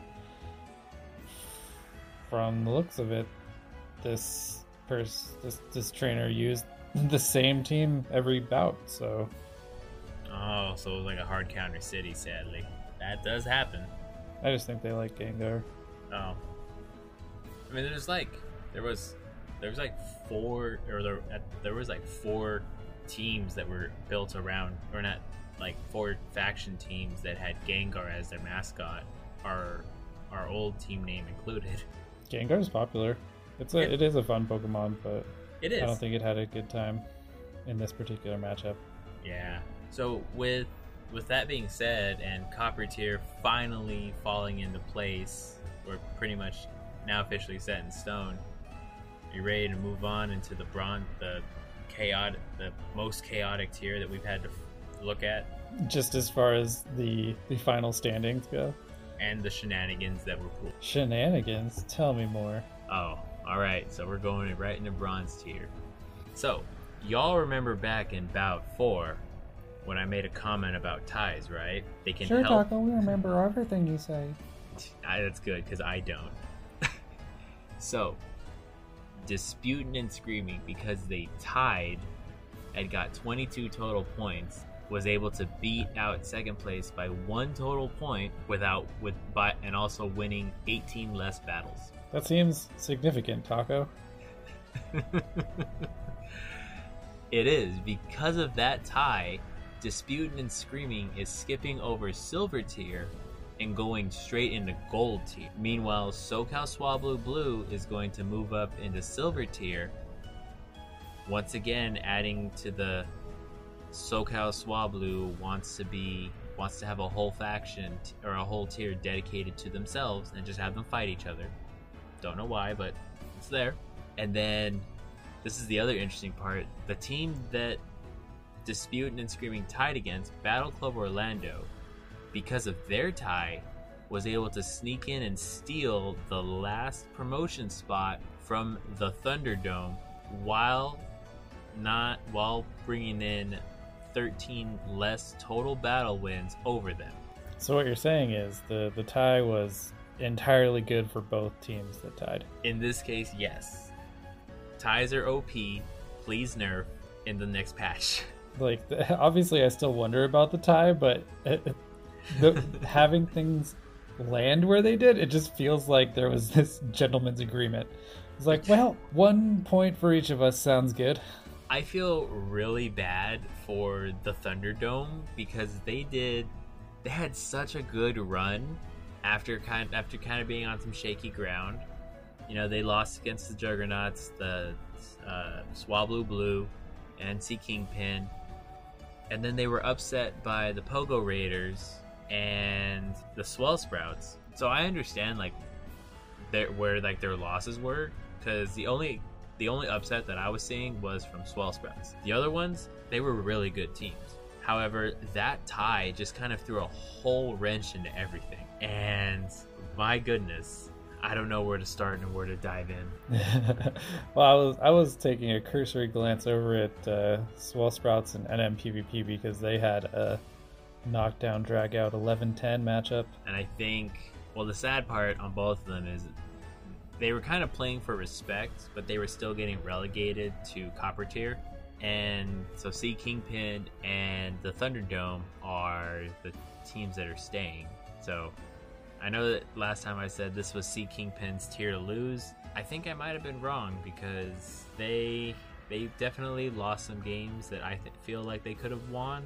I'm looking at you. I think I think this was I think this was more a case of they looked really good out the gate and just just kind of have to learn that when you're playing everyone the, the the early standings may not be as indicative just because we we don't know the comparative strength of all the teams yet. Right. And that's a, that's a pretty fair assumption. And so, well, I was also kind of looking like throughout that tie is just like the only like non filled in slot in a sea of greens and reds. And so kind of like Yeah, look- I mean it's it's one of the few tiers that actually played every other match to 21 points. And so in this particular one, the It's like they know how to do this or something. Yeah, going into Swell Sprouts and NMPVP for a second. They the NMPVP team and this I believe this is the team with only seven people. Yeah. So they managed to take both primeval slots and uh, the timeless slot while offsetting well unfortunately getting offset the 3-0 in primeval with the 3-0 in sorceress and in celestial Totodile Homie brought a Flygon but lost, which means they are banned from using Flygon for the rest of eternity because Flygon's supposed to be an auto win. I'll take your Flygon card, It please. is a, it is a shadow flag on though, so it is it is at least in pain. I mean, when you fight with a Flygon, you already have that expectation of you're. It's not that tanky. We're So- gonna take it up a notch. Okay, that's fair. Uh, it is it is nice to see Kilos take the win though. It, really is too. The the Skarmory the Skarmory Gliscor was a choice. I mean, having watched how Regirock Cresselia is super central to Celestial, Gliscor just lends itself to, to, to busting that up really well, yeah. And then, do you think that Skarmory brought Steel Wing for Regirock, or is that just a Flying Cup exclusive?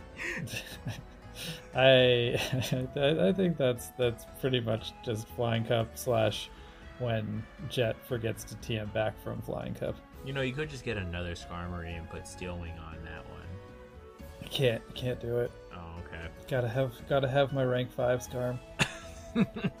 okay, so I'm moving over to Dispute and Screaming, who lost the Primeval slots. Oh my goodness, the spice continues with By this by team. how much? Four two. Okay. Yeah, AK AK Squirrel brought in a Alolan Golem and a Haxorus. Nice. Alolan Golem is definitely a choice. Uh, Especially after the rollout nerf, I feel like it's not as useful as it was. Not in this case. I mean, maybe you hit Aurorus well, but you're still getting hit back for pretty super effective damage. And And I mean, compared to the the Graveler, you do have access to the Wild Charge, but still, and then you also have two counter users in Sudowoodo and Haxorus. My, that's a that's a pretty rough going if you don't get your Pokemon lined up the way you think they're gonna be. At least from an outsider's perspective looking in. And then you see you have your Dragonites or Dragonair, excuse me. Sealeo can kind of take care of Altaria a bit, but I'm not seeing a definitive counter to that Lanturn. I mean, they they do have two dragons, so Lanturn obviously has them beat in bulk. But as far as the type matchup goes, you're gonna have to spend a lot of the bulk just to deal with a dragon. That's fair. But like I said, um, like I said at the onset, the the Dragonair is kind of like the only answer to it. But I'm not seeing how you were able to line that up with the other teams, or not line it up with the other teams, but like line it up against Luis Carroll 24's team, since they had different answers to Dragonair. A lot of answers to Dragonair, actually. They did not have a fairy though, so th- I mean, they this could be a good time for AK Squirrel to switch Haxorus over to Dragon Tail and just have two dragon mode. Oh yeah, that could. But then you, well, no, because then you still have the Sudowoodo. So okay, I see what you mean now. I mean, I, I still don't like the choice, but I can respect it. I, I just mean it's it's got surprise factor and the fast move pressure in this meta. I think is generally going a long way. Like obviously, this particular matchup had the the thickest of the boys all in one place with Altaria Lanturn, Yeah. but and then Sealeo on the other team. But yeah, And then Aurorus the tank. I am uh, so I'm still not sure where Aurora sits. Like, I think like if you have I think if you have a Pokemon that you have to build to over level I think like level wise if you have to build it to over level twenty I would consider that pretty bulky. But that's just like my my reasoning for it. it does have a lot of HP. That was maybe something that I missed. Well, just because you have a lot of HP doesn't necessarily. Well, I would say just because you have a lot of HP, if you have, you would need to back it up with either good defense or good offense. No. So it's it's fairly comparable to something like a Sealeo. Oh, Rocky Seal. Like it's it's it's it's yeah, it's slightly less bulky and has worse typing, but it's good to kind of place it in my brain because I, I don't think I'd, I'd gotten that far yet. right. Where Okay. to where to me, just because of because of the typing, like it felt a lot more frail than it actually was. Well, yeah. If you pair it up with a counter user, it gets melted faster than an ice cream on a hot summer day, and I can understand that. Mm-hmm. Mm-hmm.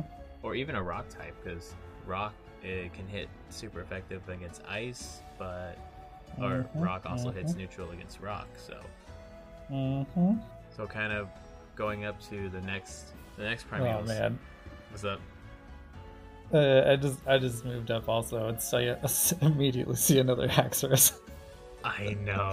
I I'm not sure what Colofran and AK Squirrel were wanting to do with Haxorus, or just really wanted to make it work. I love it personally. But in this one, the you had two counter users. I'm gonna say counter was used in this one, and then you had both of them brought fairies, and then bar bar barbarical Mm-hmm. or Mhm. barbaracle. I'm gonna say the first one, barbaracle, with a very good showing.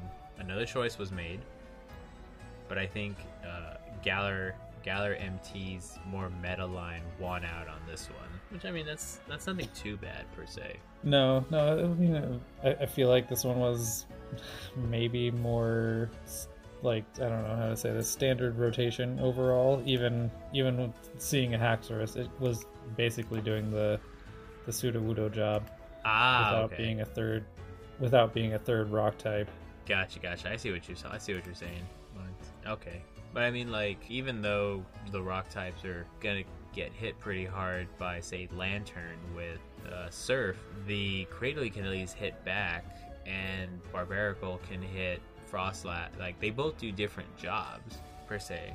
So Yeah, I, I mean, the the the, the is super comfortable against the Lanturn. I think the the Snorlax probably ended up doing a lot here.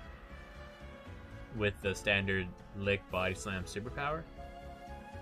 Yeah, it's like especially if you do something like throw it into the lead where you're free to clear superpower debuffs. Like nothing is resisting the lick, so That that is a definite thing to look at too.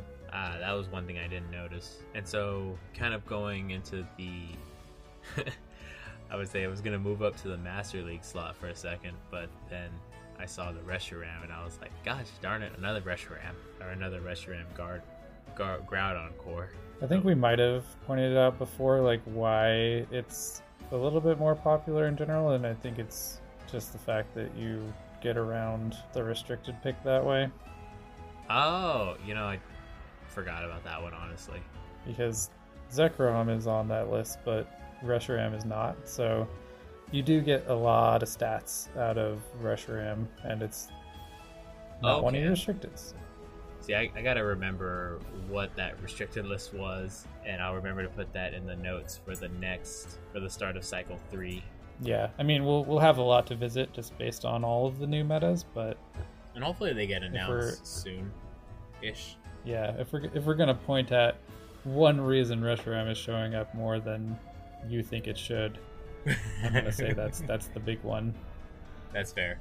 And well, I, we can go. We can talk about like the the downtime of Silph after we look at Disputing and Screaming's run. Because I'm surprised that a team that lost both, that lost the Primeval slot and the mat and both two of the or both open slots essentially was able to turn it around in winning Celestial, basically 3-0ing when you need to needed to, and especially like looking in Timeless, the double grass core was brought against a double or a triple water core.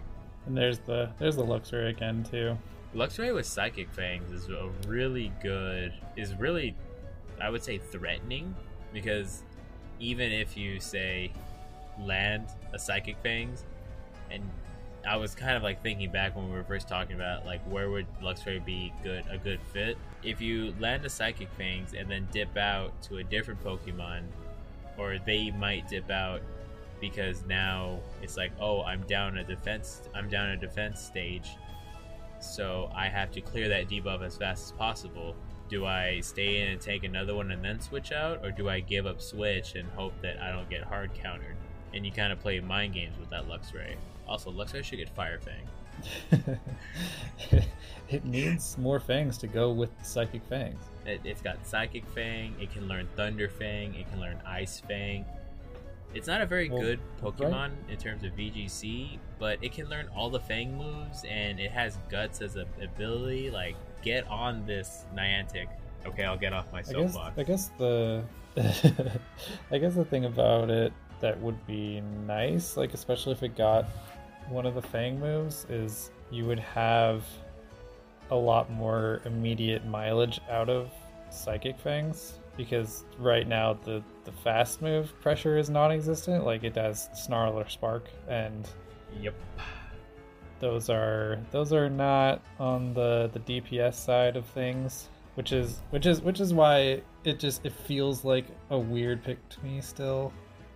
And that's like fine. yeah, you can you you can get some of that Drapion esque playstyle out of it, but I don't know if it's worth it at this junction. Like, again, like, it's probably not the fairest place to examine just because it's on the the losing side, receiving end. Yeah, the receiving end of a 3-0 where it didn't have a lot to hit. The only thing I'm really seeing they could possibly hit would be Venusaur with that Psychic Fangs. That's about it. But but like Venusaur can take the Psychic Fangs comfortably. I know. And Luxray cannot tank a, a Frenzy Plant. it tries its best. But I mean, then you also have like, I know this Magcargo was an Incinerate Magcargo just by the first three, four Mons being pretty hard, like hurting pretty hard against it. I mean, either mode on the Magcargo is, is happy here because Galv, Abomasnow, and Crustle are all weak to Rock also, so Right. Either just, way, I'm gonna guess that this Magcargo went was probably used as a safe switch, and more often than not was brought up against a lanturn. Right where it didn't want to be. Yeah. Or maybe it could have been a water gun lanturn to. Well, no, you can't really use a water gun lanturn because you're seeing Jellicent, Jellicent and Dewgong, and yeah. Well, and to to me, this is just like he, the Escargin's team is is just so safe chilling with Lanturn and Cofagrigus, where you you almost can pick anything to go with them and and just run with it. Yeah, I mean that's fair. There, there, just there's there's just some matchups where you can run a line of three and there's nothing your opponent can do. this is unfortunately one of that cases. By the way, just wanted to point this out. If dragons were allowed in Timeless, Kingdra would have ran circles around Magcargo. Just saying. I mean, you you drop a Kingdra in the middle of this matchup, and it, it's pretty happy. Yes, very much so. That's, that's it's like still... it still doesn't it still doesn't love the grass types, but I still don't agree with Niantic not allowing dragons in anyone but Primeval and banning Flygon. That isn't in Great League, but I have to respect it. I mean, we we played it out. yeah, we did. I do like the the Dragalge and Sorceress. I was about to comment on that. Dragalge is one of definitely one of the Pokemon that you don't see in Great League that often, but in restricted. It was metas, one of the remix cups that it was super good. Yeah, it, it's it's definitely got a place. And more limited metas, definitely. It looks like a triple poison core from I Play Track versus uh, double normal and double ice. However, that's skuntank. I mean, it, it it just looks like a lot of a lot of HP. I'm 90% sure that skuntank was running bite and the Alolan Muck was running poison jab, or vice versa. Skuntank was with poison jab, Alolan Muck was running snarl. I wish I had your certainty. All because like when you run two poisons, that like Skuntank can dish out a lot of damage, and Alolan Muck can generate a lot of energy. It's probably somewhere around that line. Kind of deal with Froslass and Alolan Ninetales, because I know that I see Dragalge and I was like, oh, I have to bring my Ice type. But if I bring Sealeo, I might get hit by like a Hypno with Thunder Punch or something. Because Thunder Punch Hypno is looking real happy with that Golbat and Sealeo on the other side. I think this is the first triple ice sorceress team that I've seen too. Uh, definitely would. Okay. Oh yeah, that's right. Triple po- triple poison versus triple ice. I forgot about Alolan Ninetales for a second, but kind It's, of. it was the it's it's the best option for ab- absorbing the dragon tail damage, but charm in general wasn't wasn't a bad look here. Yeah, you're not wrong. The, And the poison jabbers are unfriendly, but charm still chunks. yeah, and you don't really need a third powder snow user in this case. So Charmtails definitely was the play here. I really like the Dragalge in general, though. It's just it's just one of my faves. Galdi was a decent Gen six Pokemon. I remember I, I It was first. one I, I didn't play. I remember I first played against it and I had Sylveon on my team and I'm thinking to myself like, oh, it's a I have a fairy type on my team. I'm gonna hit Dragalge with a Moonblast and it only did like a quarter health because I didn't know it was a poison type. And it landed a sludge bomb and there went my Sylveon. That was the moment you knew you messed up. I yeah, that's when I learned what fairy's weakness was because I I didn't know anything about that type at all. All these newfangled typings. Think Going back can to just Gen go 1. five five gens and throw in something new. I'm, I'm gonna go back to, to Gen 1. There was 15 types to worry about. No, I'd rather not go back to when Psychic was Overpowered as hell. that that broken. It's because Psychic had I'm, no I'm glad weaknesses. I'm glad Steel got reined in also. Like I, I feel like I disagree. we're we're in, we're in the best spot that we have been. There there was no reason for Steel to resist Dark. But Steel is such a defensive typing. Like, It's it still is the best defensive typing by far. it needs to be more defensive. Uh, Mas. I okay, so I'll I'll agree with some exceptions. However, I do want to point out that like Pokemon like Metagross when they lost that and now they take super effective damage from dark types in like the main series game. I can't use Metagross that often and it makes me sad. It's just not fair. It's called balance, Taco. I don't like balance.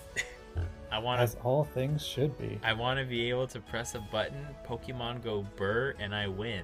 This this is this is a uh, topic we were not gonna agree on. no, we're not. We're gonna agree to disagree. So, with that being said, we have now covered the final, the final bout of the final tier. I think it's time for a, a commercial break. What about you? Yeah. that was that was cycle two, everybody. So, this was the end of cycle two. Before we go to break, I do want to point out that the Silph Arena team will be taking will be taking two weeks off for the Silph Arena team.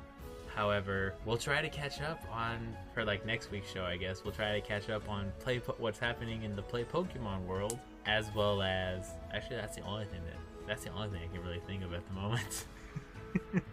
That's the thing that's happening. as well as cover new metas when they drop because the arena team likes to wait a week which i think later this week they might drop the metas and then we'll have something to talk about next month.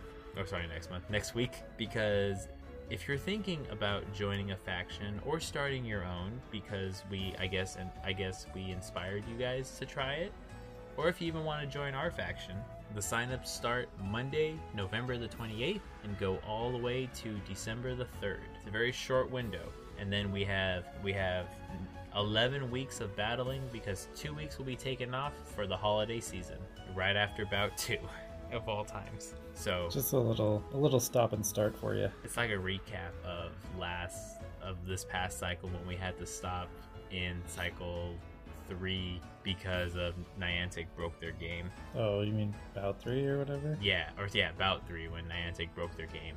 I I got three. I almost forgot about that. A taco never forgets, except when they always do. But anyway, with that being said, we're gonna take a quick commercial break, and we'll be right back with some GBL progress, bullying taco, and of course the community question of the week. It'll be great.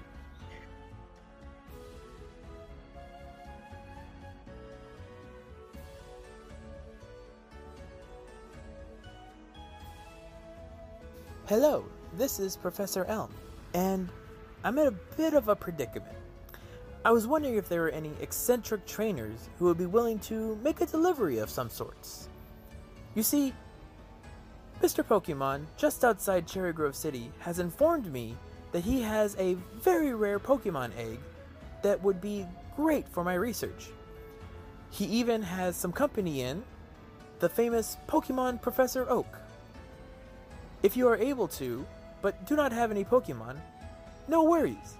I have three Pokemon that would be just beautiful for the adventure over there. Unfortunately, you can only choose one Pokemon. They are Chikorita, Cyndaquil, or Totodile. These three Pokemon, one of these three Pokemon, will help you in case you get tangled in the weeds and have to fight off against some Rattatas or Sentrets. I really hope that you guys, I really hope that somebody can pick up this delivery soon, as Pokemon eggs are vital to my research. Did I mention I was Professor Elm?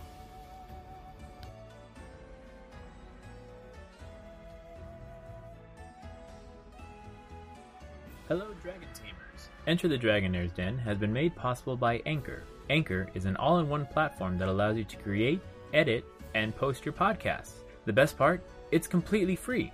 Did I mention it also allows you to distribute your podcast to Apple, Google, Spotify, and many more? To learn more, go to anchor.fm to sign up. I can't wait to give your new podcast a listen.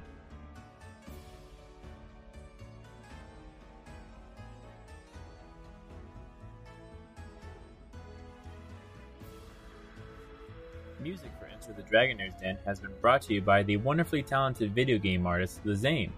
You can find their entire music library on Spotify and on YouTube in the description below. Welcome back. I hope you enjoyed those that commercial break because I know I did. You always enjoy the commercials, Taco. Look, they keep our lights on, so as long as they're gonna keep keeping our lights on, I'm gonna enjoy the commercials because sometimes they're entertaining, sometimes they're cringy, but I like the entertainment factor. Okay, so we're gonna go ahead and now plug our Patreon, where you can support the show monetary for as little as a dollar. The different tiers get you different different access to our Discord, a little Patreon section, some Q and A's with the hosts, myself and Jet. By the way, that's also Jet. I mentioned him at the beginning of the show, and just kind of you can also get access to our recording booth chat where you can ask us live questions on air, and we will do our best to answer them. If we ignore it or if we don't answer it, it's not because we're ignoring you. It's mainly because I have one monitor and the other monitor hasn't come in yet to look at said questions. If, however, you are unable to support the show monetarily, we do just ask that you give us a review on wherever you listen to your podcast via Spotify, Spotify, Anchor, Google, the big ones, and leave us a review. If it's witty enough, we'll put it on our good things fridge and uh, I was gonna say listen to it on the show, but talk about it on the show. Just speech to text it real quick. I'll do text to speech. So, last episode was our championship week, and we did not put a community question but we do have two answers from two different two different community questions. One was from episode five, where we had what custom cups or meta would you like to see in season five of the Silph Arena's monthly cup series? And so MC Mario put Little Cup Please God. I will say that I am not the biggest Little Cup fan.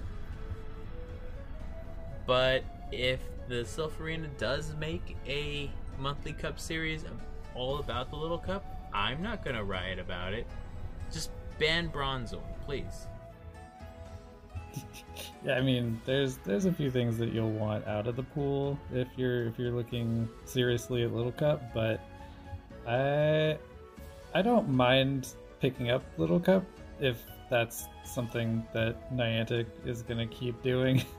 it's like I might as well be able to use them somewhere else. Like I, I think I've talked about it before, where I like to take some of especially my super low level things that have nice IVs for Ultra League or whatever to build on, later on and just play them through a rotation of Little Cup that way where I don't feel bad about unlocking a second move because I would do that for whatever they're ending up in but I, just for for its own merit it, it does it doesn't really pan out I was gonna say that I'll use I'll do Little Cup if like the second charge move is like ten thousand Stardust to unlock.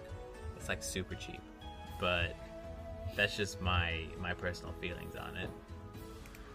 I mean, you, you do get a few of those, especially with the Element Cup coming up with Bulbasaur and, and stuff. You're right.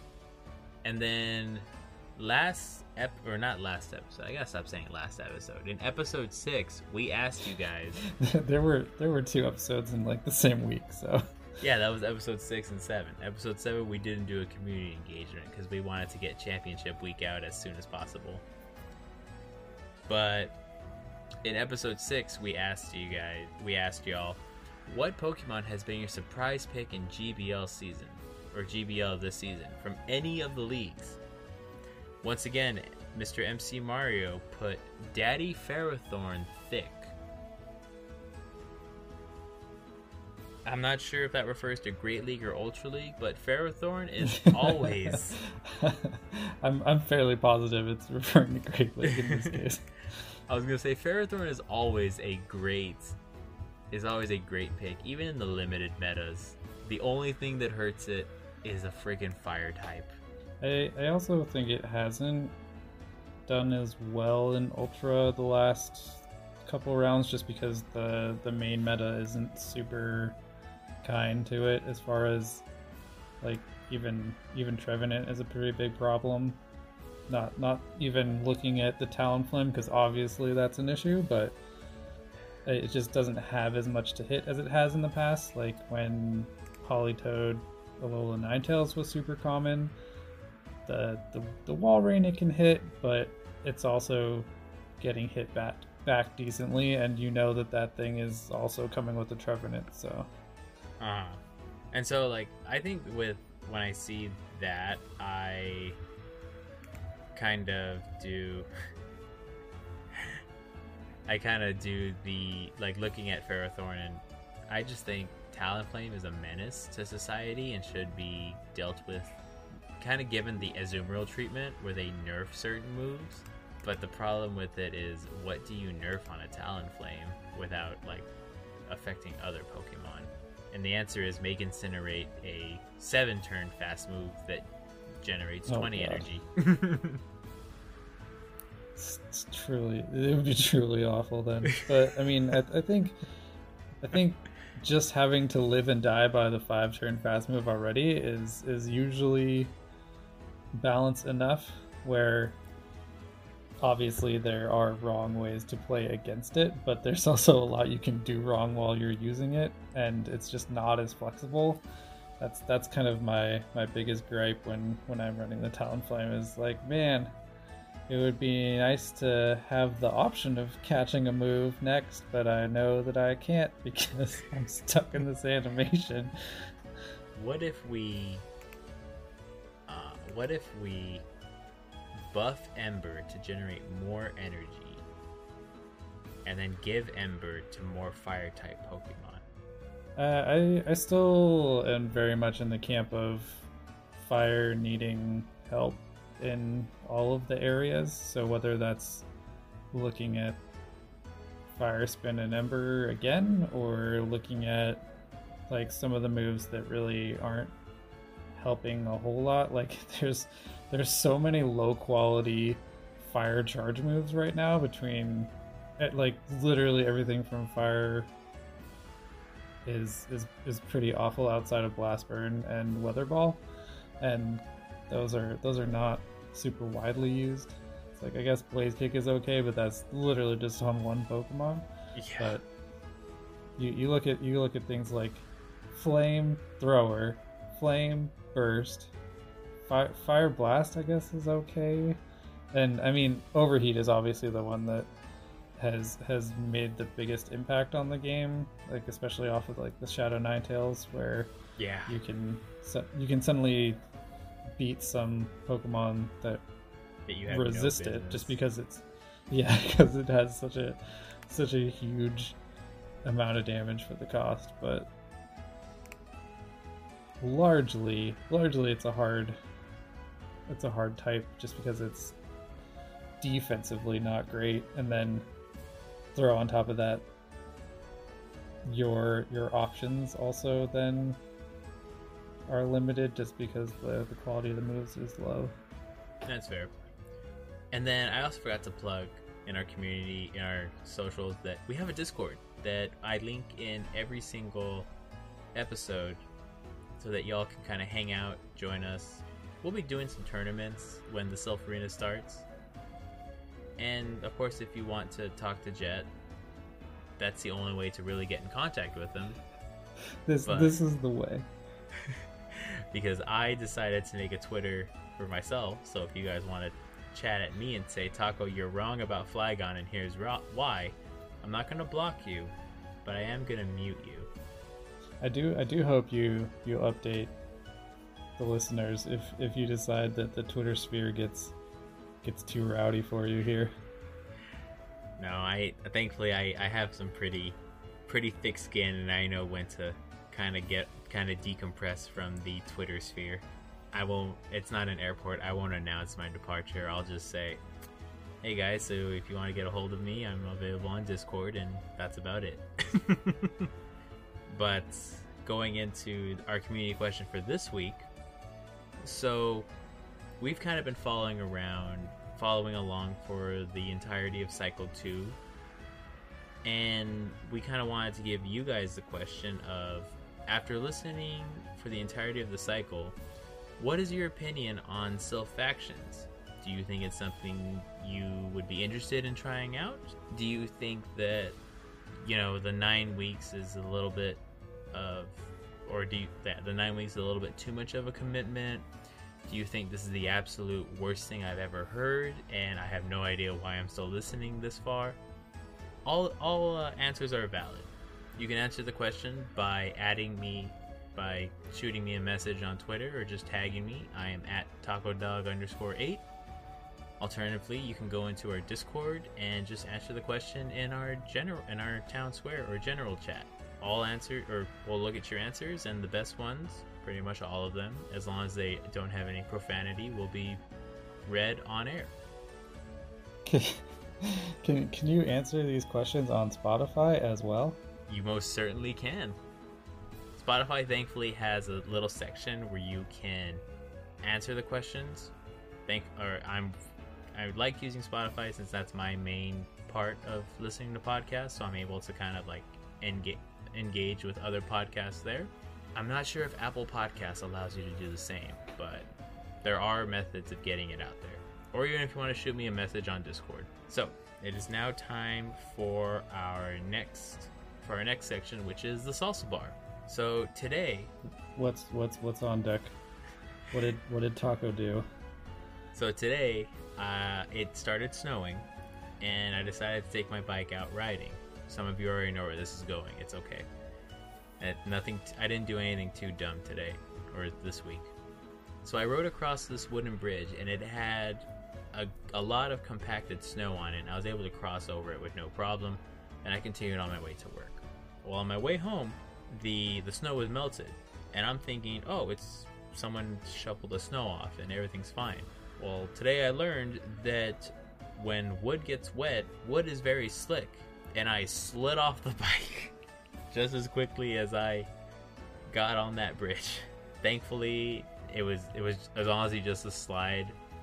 It felt like I was sledding again, like sledding down a hill. And when I got back up, the this person like saw the whole thing and they said, "Are you okay?" And I was like, "Yeah, that was like honestly the most fun I've ever had."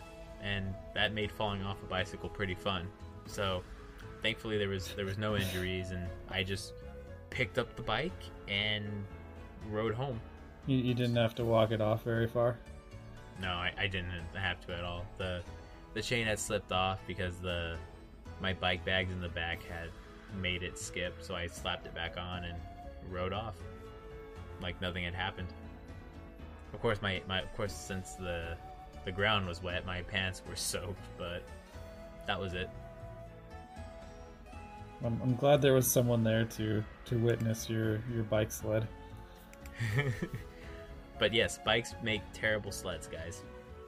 Just wanted to put that out there. But but still, would would you say it was a 10 out of 10 sledding experience? Oh, definitely, 100%. I want to do it again, but with a real sled. Maybe when you come up here to the Midwest, come sledding with us, Jet. You'll enjoy it. uh, I mean, yeah, there's there's a lot of winter that I that I still have have not done. I feel I feel like my experience of sledding is fairly limited.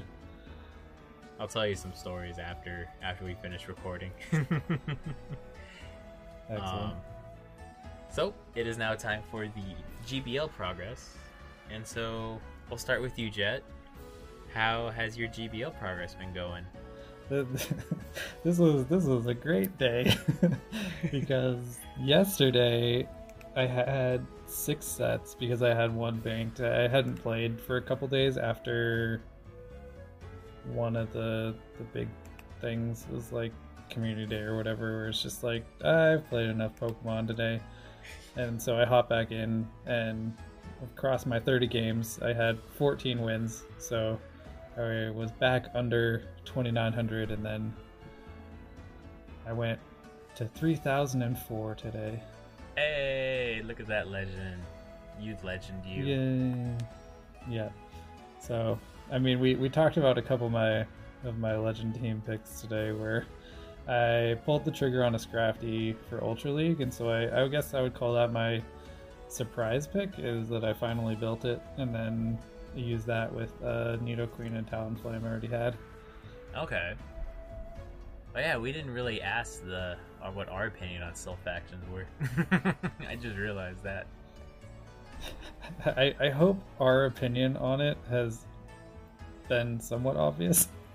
I mean, we're starting a faction. We'll see, we're gonna see how far this goes.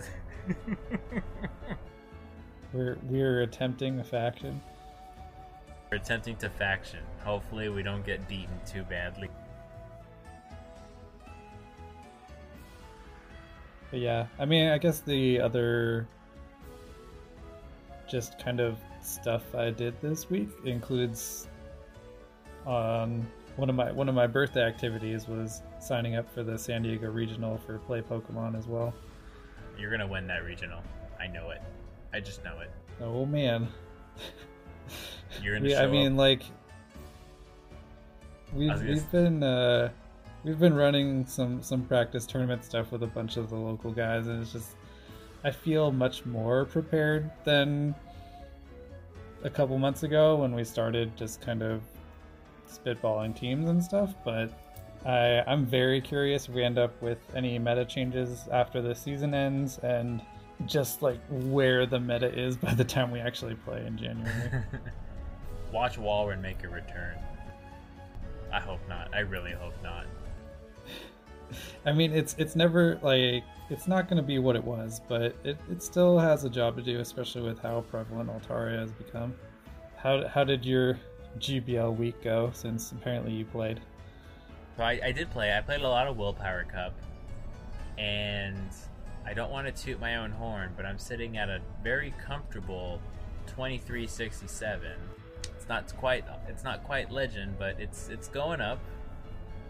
I usually hang around the 2200s, but definitely definitely in striking range for a veteran if uh, you decide to make that that little cup push. I'm I'm honestly thinking about it. I never do well with Little Cup, and of course, Master League Open is it's a no go for me. So there's that. I'll try to make that push, but I'm not making any promises. I will I will say the end of season dust is worth it. Just moving up one more rung than wherever you usually end up because it's it's significant. Right, and I'm I do really need some Stardust because depending on how our faction turns out and if we need to kind of plug and play a little in different areas, I'm not really sure if I'd be able to build very competitive bonds, but we'll see what happens with the next season. Yeah, and like we mentioned earlier, I think it would just be fun to slot in more places because I've exclusively played Open Great League so far, and getting getting that itch to to get into something that looks more like a regular Silph meta or even try out ultra or something right uh, you're gonna have to well actually no we're even though like i guess i'll be designated as the captain you're my co-captain so yeah the host gets to be the, the co-captains even though there's no co-captain role but I'm unofficially official. Yeah. So, but yeah, we do I'll have a, you and I. I'll say you and I have a lot to work on before we sign up. Like, we got to coordinate time zones that I am terrible at. coordinate time zones, and then draw some pretty pictures for our logo, and we already have the name, so we're good there. But that is that's an episode, you know. So thank you all. Thank you all so much for listening and making it this far. And I do want to let you all know that you know, as the dragon lovers that we are, you are now all officially dragon tamers. Thank you all for getting through our cycle together and being on this journey. And until next time, keep your dragon fangs sharp, watch out for those pesky ice types, and we will see you all in the next episode. I, I really hope we get some of that new cycle moves.